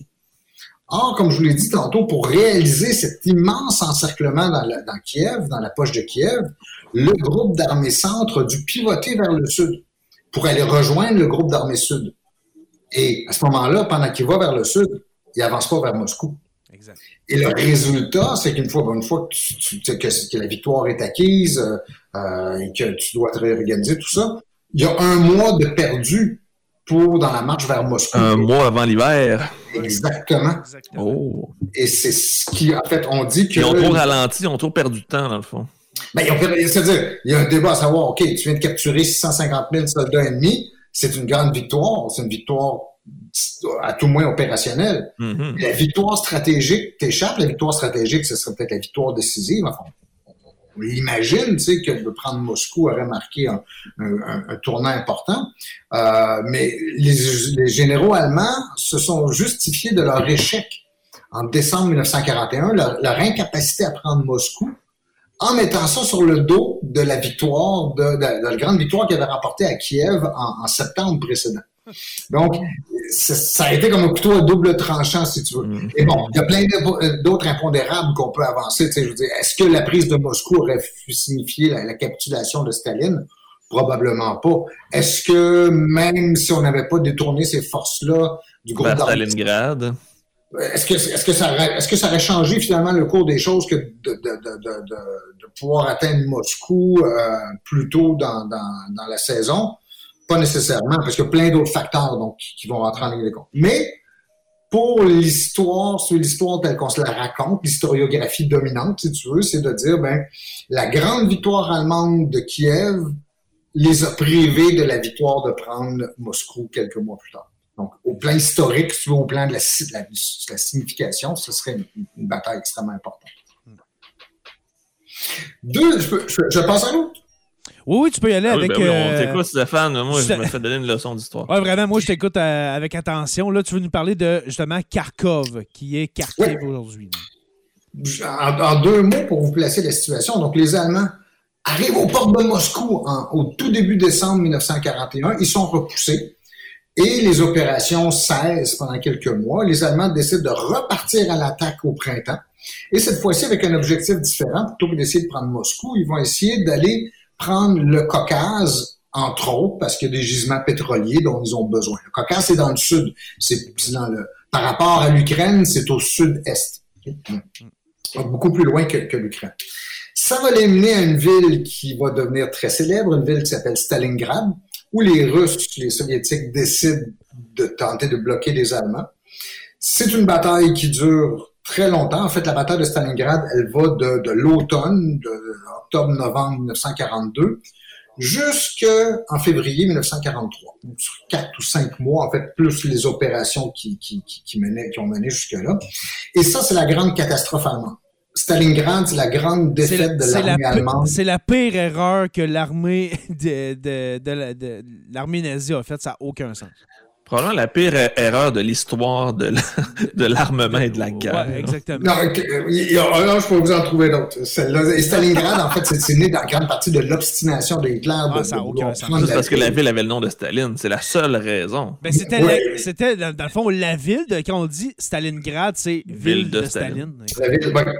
Vous avez plein de Staline-Gorod ou Staline, euh, ouais. Stalino. Mm-hmm. En Ukraine, il y avait une, dans le Donetsk, il y avait une ville qui à l'époque s'appelait Stalino, qui était tombé aux mains des, des, des Allemands. Et puis Stalingrad, est-ce que je me trompe ou est-ce que c'est un peu la ville la plus importante côté industriel dans ce temps-là? C'est une ville importante, mais je, son importance industrielle par rapport aux autres centres de production soviétiques, je ne saurais pas te dire. Mais je doute que ce soit parmi les plus importants.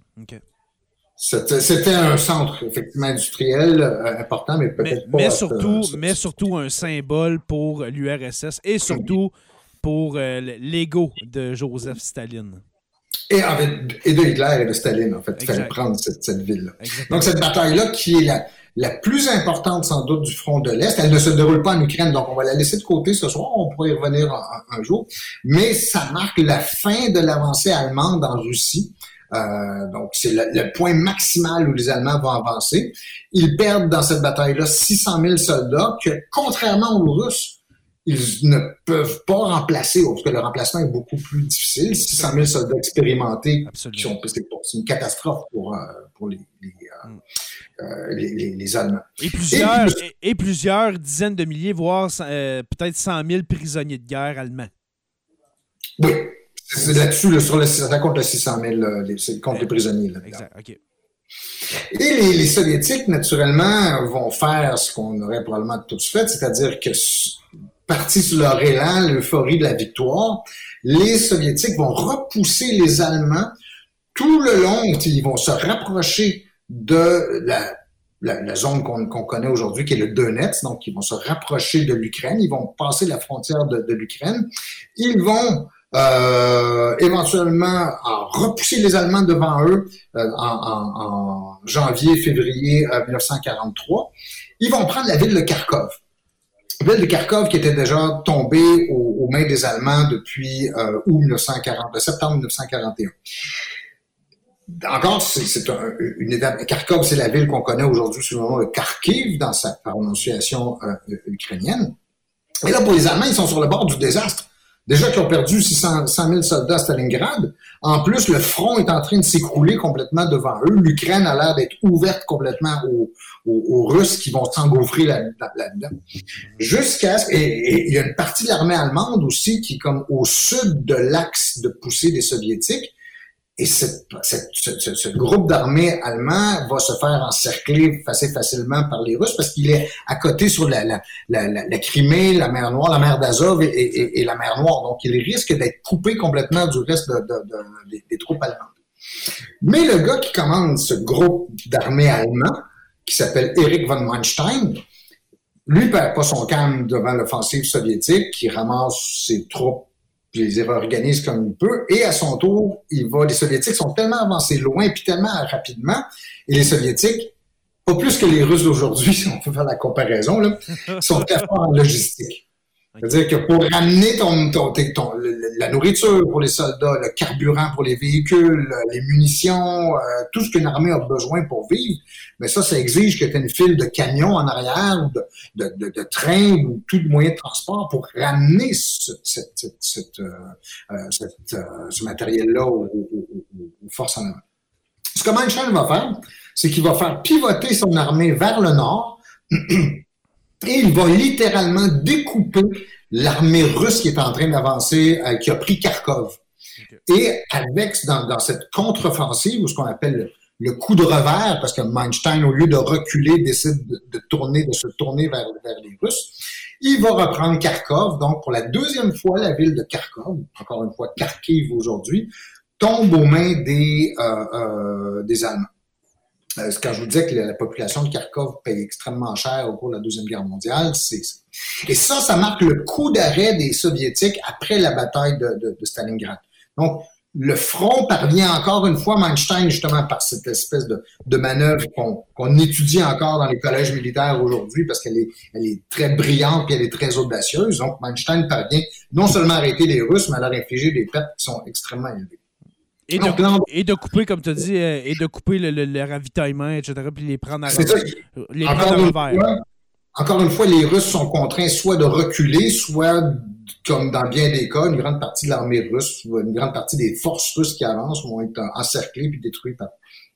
Et tout ça se déroule là où se produit aujourd'hui la, la, bataille, ce qu'on voit quotidiennement dans le Donetsk, l'offensive russe qui commençait euh, au jour où on se parle actuellement. Dans le Donbass. Aujourd'hui, on est le 20, 20 avril, donc dans, dans, dans, le Donbass, c'est, Donbass, pardon, euh, je pense que ça fait deux jours que l'offensive russe est commencée. Ben, c'est le même territoire. C'est dans cette zone-là, cette même, ce même lieu où a, lieu l'offensive russe et la contre-offensive de Manstein à l'hiver et au printemps 1943. Euh, encore, c'est pour ça que je dis quand je regarde une carte, d'aujourd'hui, où je vois les unités blindées russes, les symboles qui désignent les unités blindées russes, ben vous pourriez retourner presque 70 ans en arrière et voir à peu près quelque chose de semblable. Sauf qu'au lieu d'être des Allemands devant eux, au lieu d'être des nazis, ben c'est des Ukrainiens. Puis au lieu d'être des libérateurs, les blindés ou les unités russes, les unités militaires russes qui avancent vers l'Ukraine ne sont plus des libérateurs, elles sont des oppresseurs, elles sont des occupants, elles sont des envahisseurs. Mais Poutine, Poutine l'a bien joué en disant que non, c'est une libération, un peu pour revenir à cette idée-là de Deuxième Guerre mondiale, des Soviétiques qui sont allés libérer le Donbass, qui sont allés libérer Kharkiv euh, et Mariupol, etc. Fait que c'est un peu de répéter l'histoire, mais complètement. C'est le narratif, voilà. D'avoir le même narratif, mais c'est pas du tout la même situation. Mmh, tout à fait. C'est en fait, c'est carrément euh, inversé. Les, les, Soviétiques ou les Russes à l'époque qui se défendaient bec et ongle pour protéger leur, leur territoire et celui des Ukrainiens, même si c'était pas tous les Ukrainiens qui étaient tout à fait d'accord d'être dans le territoire euh, soviétique. Euh, Aujourd'hui, c'est vraiment des envahisseurs. C'est un renversement complet de la situation par rapport à l'époque. On a une question, Stéphane, avant que tu continues, euh, de Louis-Philippe Le Loup Labadie, que je, que je dis euh, bienvenue. Hein? bienvenue à Louis-Philippe, qu'on voit moins souvent de ce temps-ci. J'espère que tu vas être à nouveau euh, parmi nous euh, souvent, euh, qui demande est-ce que les Allemands n'étaient pas bien entraînés pour la guerre urbaine? Excellente question parce que mhm. les Allemands ont été défaits à Stalingrad. Est-ce que l'entraînement en milieu urbain était adéquat pour les Allemands ou bien c'est seulement position offensive, défensive? L'armée allemande est d'abord une armée mécanisée en cours de la Deuxième Guerre mondiale. En fait, les, unités de pointe, les, unités blindées, étaient surtout des unités de manœuvre. Donc, mais pour toutes les armées, même pour l'armée russe d'aujourd'hui, mais pour toutes les armées, le combat urbain, c'est la pire des situations. on peut s'entraîner, on peut développer des techniques, on peut, mais, une zone urbaine avantage toujours le défenseur par rapport à, à l'attaquant. Il faut, il faut être du 5 contre 1 ou du 10 contre 1 pour pouvoir prendre un, défenseur moindrement résolu dans, une ville. Donc, oui, il y a des techniques aujourd'hui, il y en a. Je pense pas que l'armée allemande avait un entraînement particulier euh, pour les, les, euh, les, combats urbains, d'autant plus que la guerre précédente, au cours de la Première Guerre mondiale, tu avais eu assez peu, en tout cas sur le front de l'Ouest, assez peu de, de, de, combats urbains comme ça. C'était plutôt des combats de tranchées dans la boue. Mm-hmm. c'est pratiquement des combats euh, face à face. Sans que ça ait été une surprise pour les Allemands, la résistance russe à Stalingrad, mais comme par exemple dans, dans, dans, le cas de Sébastopol, Sébastopol dont on entend parler un peu aujourd'hui parce que c'est en Crimée, donc c'est juste mm-hmm. au sud de l'Ukraine. Euh, les Allemands, non, non, non, non, non, c'est en Ukraine. Sébastopol, c'est sur le, non, ben, c'est dans la partie sud, Sébastopol. Sébastopol, c'est en Ukraine. OK. La Crimée est en Ukraine. On ne on, donnera pas le droit à Vladimir Poutine d'annexer sans, euh, C'est un petit commentaire éditorial. Je lui parle géographie une parle politique. Bref, la ville de, de, de, Sébastopol a résisté beaucoup aux Allemands durant leur avancée en 1941-42, euh, enfin en 42. Ils ont dû raser la ville littéralement pour pouvoir s'en emparer, de même que les Allemands ont dû raser la ville de Varsovie pour, pour mettre fin à l'insurrection. Ça ressemble un peu à ce qui se passe à Mariupol présentement. Carrément. Ah oui, non, c'est carrément ça. C'est pas le choix, je dis c'est pour l'attaquant. Si l'attaquant veut être capable de prendre une ville bien défendue ou par des défenseurs résolus, euh, c'est de pilonner. Euh, donc les Russes sont très bons dans le pilonnage. Mhm. Un commentaire de Mathieu Lauzon qui dit euh, Je pense qu'ils ont euh, manqué de ravitaillement. Euh, on parle des Allemands. Et en plus, l'hiver a frappé, a frappé et les Allemands n'étaient pas prêts pour ça, car ils pensaient pas, pas passer autant de temps à Stalingrad. Eh bien, mhm. je peux te dire, mon cher Mathieu, que Hitler avait prévu quatre mois pour envahir l'Union soviétique. OK? Pas juste Stalingrad, là quatre mois pour l'Union soviétique, c'était complètement dément comme, comme plan. Mais on va en parler dans un prochain épisode, bien sûr. Ouais, c'est ça, tu spoil les affaires. Oui, exactement. Là, on est obligé de tout repousser, Mathieu, à cause de toi. Là, parce que tout le monde va s'en rappeler de ça. Fait qu'on va s'en reparler en 2023. Voilà. on va trouver notre euh, troisième bataille? Oui, allons-y avec euh, Course. Course, que, petite course que on, ne voit pas sur les cartes actuellement parce qu'elle est juste plus au nord euh, de l'Ukraine. Il est en Russie. la, la, la, distance entre euh, Kharkiv et, et Kursk, c'est à peu près 200 kilomètres. Hmm. Pourquoi cette bataille-là? Pourquoi on parle de cette bataille-là? En fait, c'est ce qui arrive, c'est qu'au moment où Manstein, le maréchal allemand von Manstein, lance sa contre-offensive et parvient à reprendre euh, une partie du territoire aux Russes, donc jusqu'à Kharkov ou Kharkiv, il, s'empare du, il reprend le territoire que les Russes ont pris le plus au sud. Mais les Russes ont avancé plus au nord quand même, et là, le territoire reste entre leurs mains. Avec le résultat que si vous imaginez une carte du front de l'Est, une espèce de, front descend tout le long, il coupe la, Russie euh, en deux, la Russie et l'Ukraine en deux sur un axe nord-sud. Mais il faut s'imaginer qu'il y a une grosse bosse dans cette ligne-là. C'est-à-dire comme une espèce de dernier, si vous voulez, ou de, de, protubérance que forme le front qui est occupé par les, Russes. Et cette, cette, protubérance, si vous voulez, elle est, ça fait comme un arc de cercle autour de la ville de Kursk. Kursk, donc, comme je le disais, qui est à 200 km au nord de, Kharkiv. Et les Allemands savent très bien qu'une position comme celle-là, c'est le point de départ rêvé pour la prochaine offensive euh, soviétique. Et il veut, veut pas, les Allemands comme les Russes savent que la prochaine bataille va avoir lieu dans ce, saillant ou dans, cette, euh, euh, cette région-là. Donc, le front s'est stabilisé après la prise de Kharkov par les, les, Allemands en, en, en, mars-avril 1943. Et à l'été 1943, les Allemands disent, OK, c'est le temps de repartir à l'offensive et là, on va frapper un grand coup. Il faut venger Stalingrad. Il faut rassurer nos alliés qui commencent à douter de notre capacité à, emporter la victoire. Il faut remonter le moral de l'armée puis le moral de la population qui a été affectée par les, pertes en Russie et en particulier à Stalingrad. Donc, on va masser des moyens absolument extraordinaires pour venir à bout de ce, saillant autour de la ville de Course, qui fait à peu près euh, c'est 100, km au, euh, en fait 200 km quand, euh, du nord au sud. Les Allemands vont, amasser une armée, la 9e armée au nord du saillant et la 4e armée blindée au sud du, du, saillant.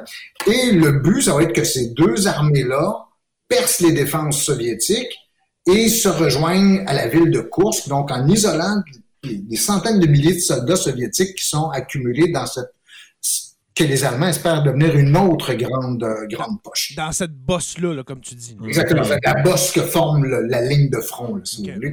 Et euh, les Soviétiques le savent très bien. Tu as juste à regarder une carte, là, tu vois que cette position que les Soviétiques occupent, euh, c'est trop avantageux pour eux. Ils savent que les Allemands vont attaquer là. Et Staline, contrairement à son habitude, accepte de suivre les conseils du maréchal Yukov, qui commande l'armée russe, et qui dit, ben, ce coup-là, on va, on va rester en défensive on va attendre qu'ils se cassent les dents sur nos défenses et on va ensuite contre-attaquer avec des réserves qu'on va garder euh, euh, en arrière. Et les Allemands donc, vont masser en tout 900 000 soldats. Euh, quelque chose comme 4000 chars, 4000 blindés. Euh, les Soviétiques, eux, vont avoir juste dans la région du saillant de Kursk 2 millions de soldats, sans parler des réserves. Là, je ne vous parle pas des armées en réserve qui sont en train d'attendre en arrière pour la contre-offensive. Et ils ont quelque chose comme, comme 12 000 chars, quelque chose comme ça. Je vous donne les, chiffres de, Vous imaginez, là, on est un, choc, là, 3 millions, presque 3 millions de soldats, euh, quelque chose comme, comme euh, 16, entre 16, 15 et 20 000 chars qui vont s'affronter dans une bataille comme ça pour le saillant. Ça va du 5, juillet, du 5 au 13 juillet 1943. C'est euh, c'est une des batailles les plus dantesques que vous pouvez imaginer, en fait, de... De, de, de, de l'histoire. Ah, carrément, en termes de nombre de soldats engagés, de pertes, euh, on dit que c'est la plus grande bataille de blindés de l'histoire. Si, vous êtes intéressé par les chars d'assaut, c'est du char d'assaut qu'il y en avait au, kilomètre carré dans cette bataille-là. Mais ça prenait de l'essence pour faire fonctionner tout ça. T'imagines-tu la ressource matérielle que ça oh, C'est complètement fou quand tu y penses. Hein. Et les deux, c'est pour ça que les deux côtés, les Allemands comme les, Soviétiques, vont pendant des mois accumuler des réserves, des ressources. Ils vont, euh, accumuler des forces en vue de cette bataille-là. Et, moi, Kursk, je la compare à une bataille de la Première Guerre mondiale, un peu comme, comme la Somme, euh, ou Passchendaele, ou, euh, ou, le Verdun, où c'est des lignes de défense extrêmement profondes qui sont enfoncées. Euh, au lieu d'être des soldats à pied, c'est des blindés en fait, qui, qui, traversent, qui percent les lignes ennemies, qui, euh, euh, qui, qui, ça fait des, des combats presque au corps à corps, pas juste des soldats, mais presque des chars d'assaut dans, dans, certains cas. Euh, il y a des, des, des épisodes particulièrement euh, euh, sanglants comme un petit village qui s'appelle Prokhorovka, qui est au sud du saillant de, de, de Kursk, et dans lequel les Russes vont envoyer une armée de 500 chars, 500 blindés, directement sur les Allemands pour les voir presque tous massacrés. Tous les chars russes vont être, ou à peu près vont être détruits au cours de, cette, de cet engagement. Euh, question, puis là, tu vas être content, Stéphane, de, ma question. Là. Question char d'assaut. Le Panzer, euh, le Panzer allemand ou bien le char d'assaut que je me souviens plus de nom soviétique? OK, toi, lequel... tu parles du T-34. Sûrement, sûrement. Mhm. Mais lequel, lequel était le plus euh, destructeur, le plus performant? Le plus performant un contre un, c'est clairement le Tigre allemand. même même, même les, les, les, chars moins performants, les, chars plus petits. Le Tigre est un gros monstre de 56 tonnes qui a un blindage qui est tellement épais qu'il n'y a à peu près aucune arme anti-char soviétique qui est capable de le percer, sauf dans des conditions qui sont, sont optimales. Euh, et donc, quand tu as un tigre dans un, dans un, coin du champ de bataille, c'est lui qui maîtrise le champ de bataille. C'est lui qu'on appelle le bon vieux Panzer. Là. Non, le Panzer, c'est un, terme générique qui veut dire blindé. Ah, OK. Tous les chars allemands sont des Panzers. Sont des Panzers, OK. Mais sauf que tu as des différents modèles. Tu as le Panzer 1, 2, 3, 4. Ensuite, le, 5, c'est le, le, le, le, celui qu'on va appeler le panthère. Le 6, c'est le, tigre. OK. Tu as une nomenclature comme ça. Sauf que les Allemands sont très bons pour en faire de la haute technologie comme ça. Vous savez, c'est un peu comme les moteurs allemands aujourd'hui. Hein. C'est les voitures de course. là. Mm. C'est que tu fais une excellente voiture de course ou tu fais un excellent char d'assaut. Malheureusement, c'est tellement compliqué, tellement long, ça coûte tellement cher que tu es capable d'en aligner. Dans le cas du Tigre, on parle d'environ de, 1600 unités sur le, en tout et partout durant la guerre. J'imagine que ça, ça devait dur à réparer comme n'importe quel char allemand. Absolument, c'est ça. Oui, tout est complexe, ça demande énormément d'entretien, ça boit beaucoup de carburant, naturellement. Donc oui, le Tigre, sur le champ de bataille, il domine complètement son environnement. De l'autre côté, le char dont tu parlais, euh, euh le J, c'est le T-34, probablement, en fait, qui est, le modèle le plus courant que les Soviétiques utilisaient. Il va y avoir plusieurs versions du T-34. Euh, au contraire, lui, là, c'est euh, la robustesse avant tout. C'est, c'est, c'est, euh, c'est comme un, véhicule qui est incassable, qui, a, qui est très fiable, généralement fiable au plan mécanique.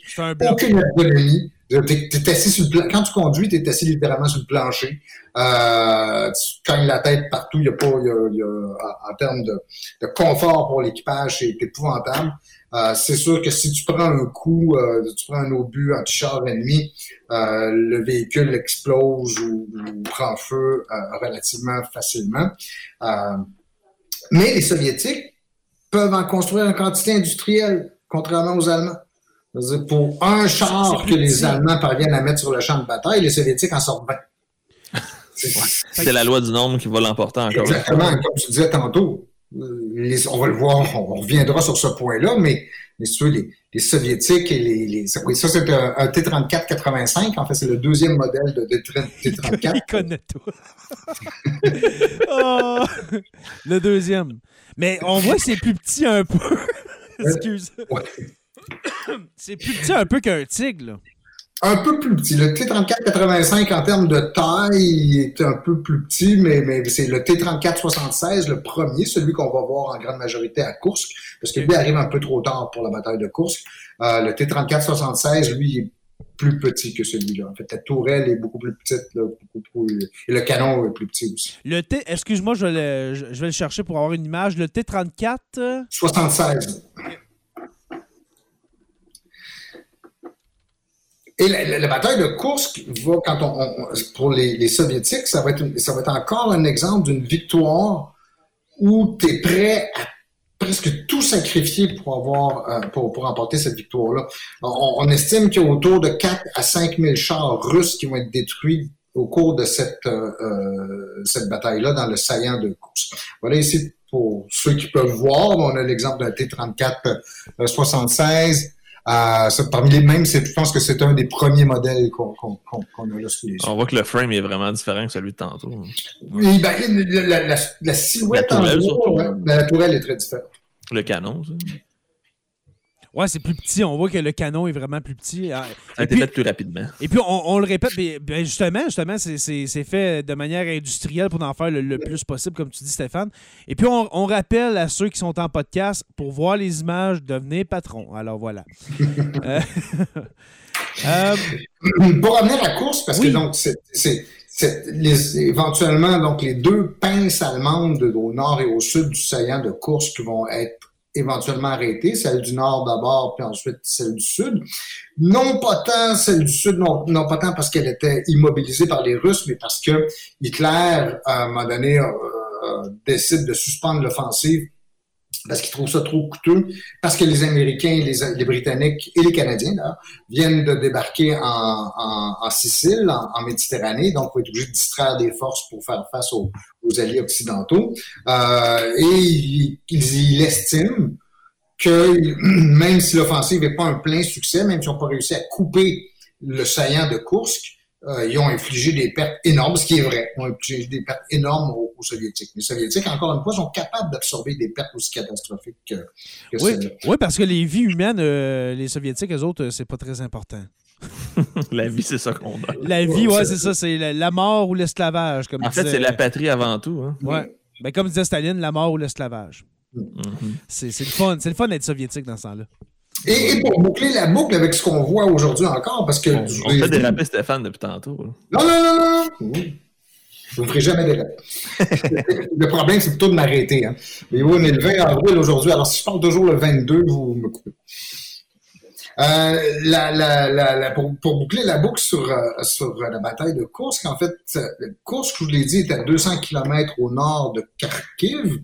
Euh, mais le front sud, le, saillant, la, face sud du, du saillant, donc d'où opère euh, le quatrième groupe d'armées blindées allemand, lui est à une centaine de kilomètres de Kharkiv. Je vous ai dit, le saillant de course, il est, il est si vous voulez, large de 200 euh, kilomètres. Donc, euh, et bon nombre des villes que je vois sur les cartes aujourd'hui sont proches ou sont, sont, sont là où sont déroulées la, la, la bataille de Kursk en 1943. Donc, c'est encore une fois, c'est très, très proche, si vous voulez, géographiquement.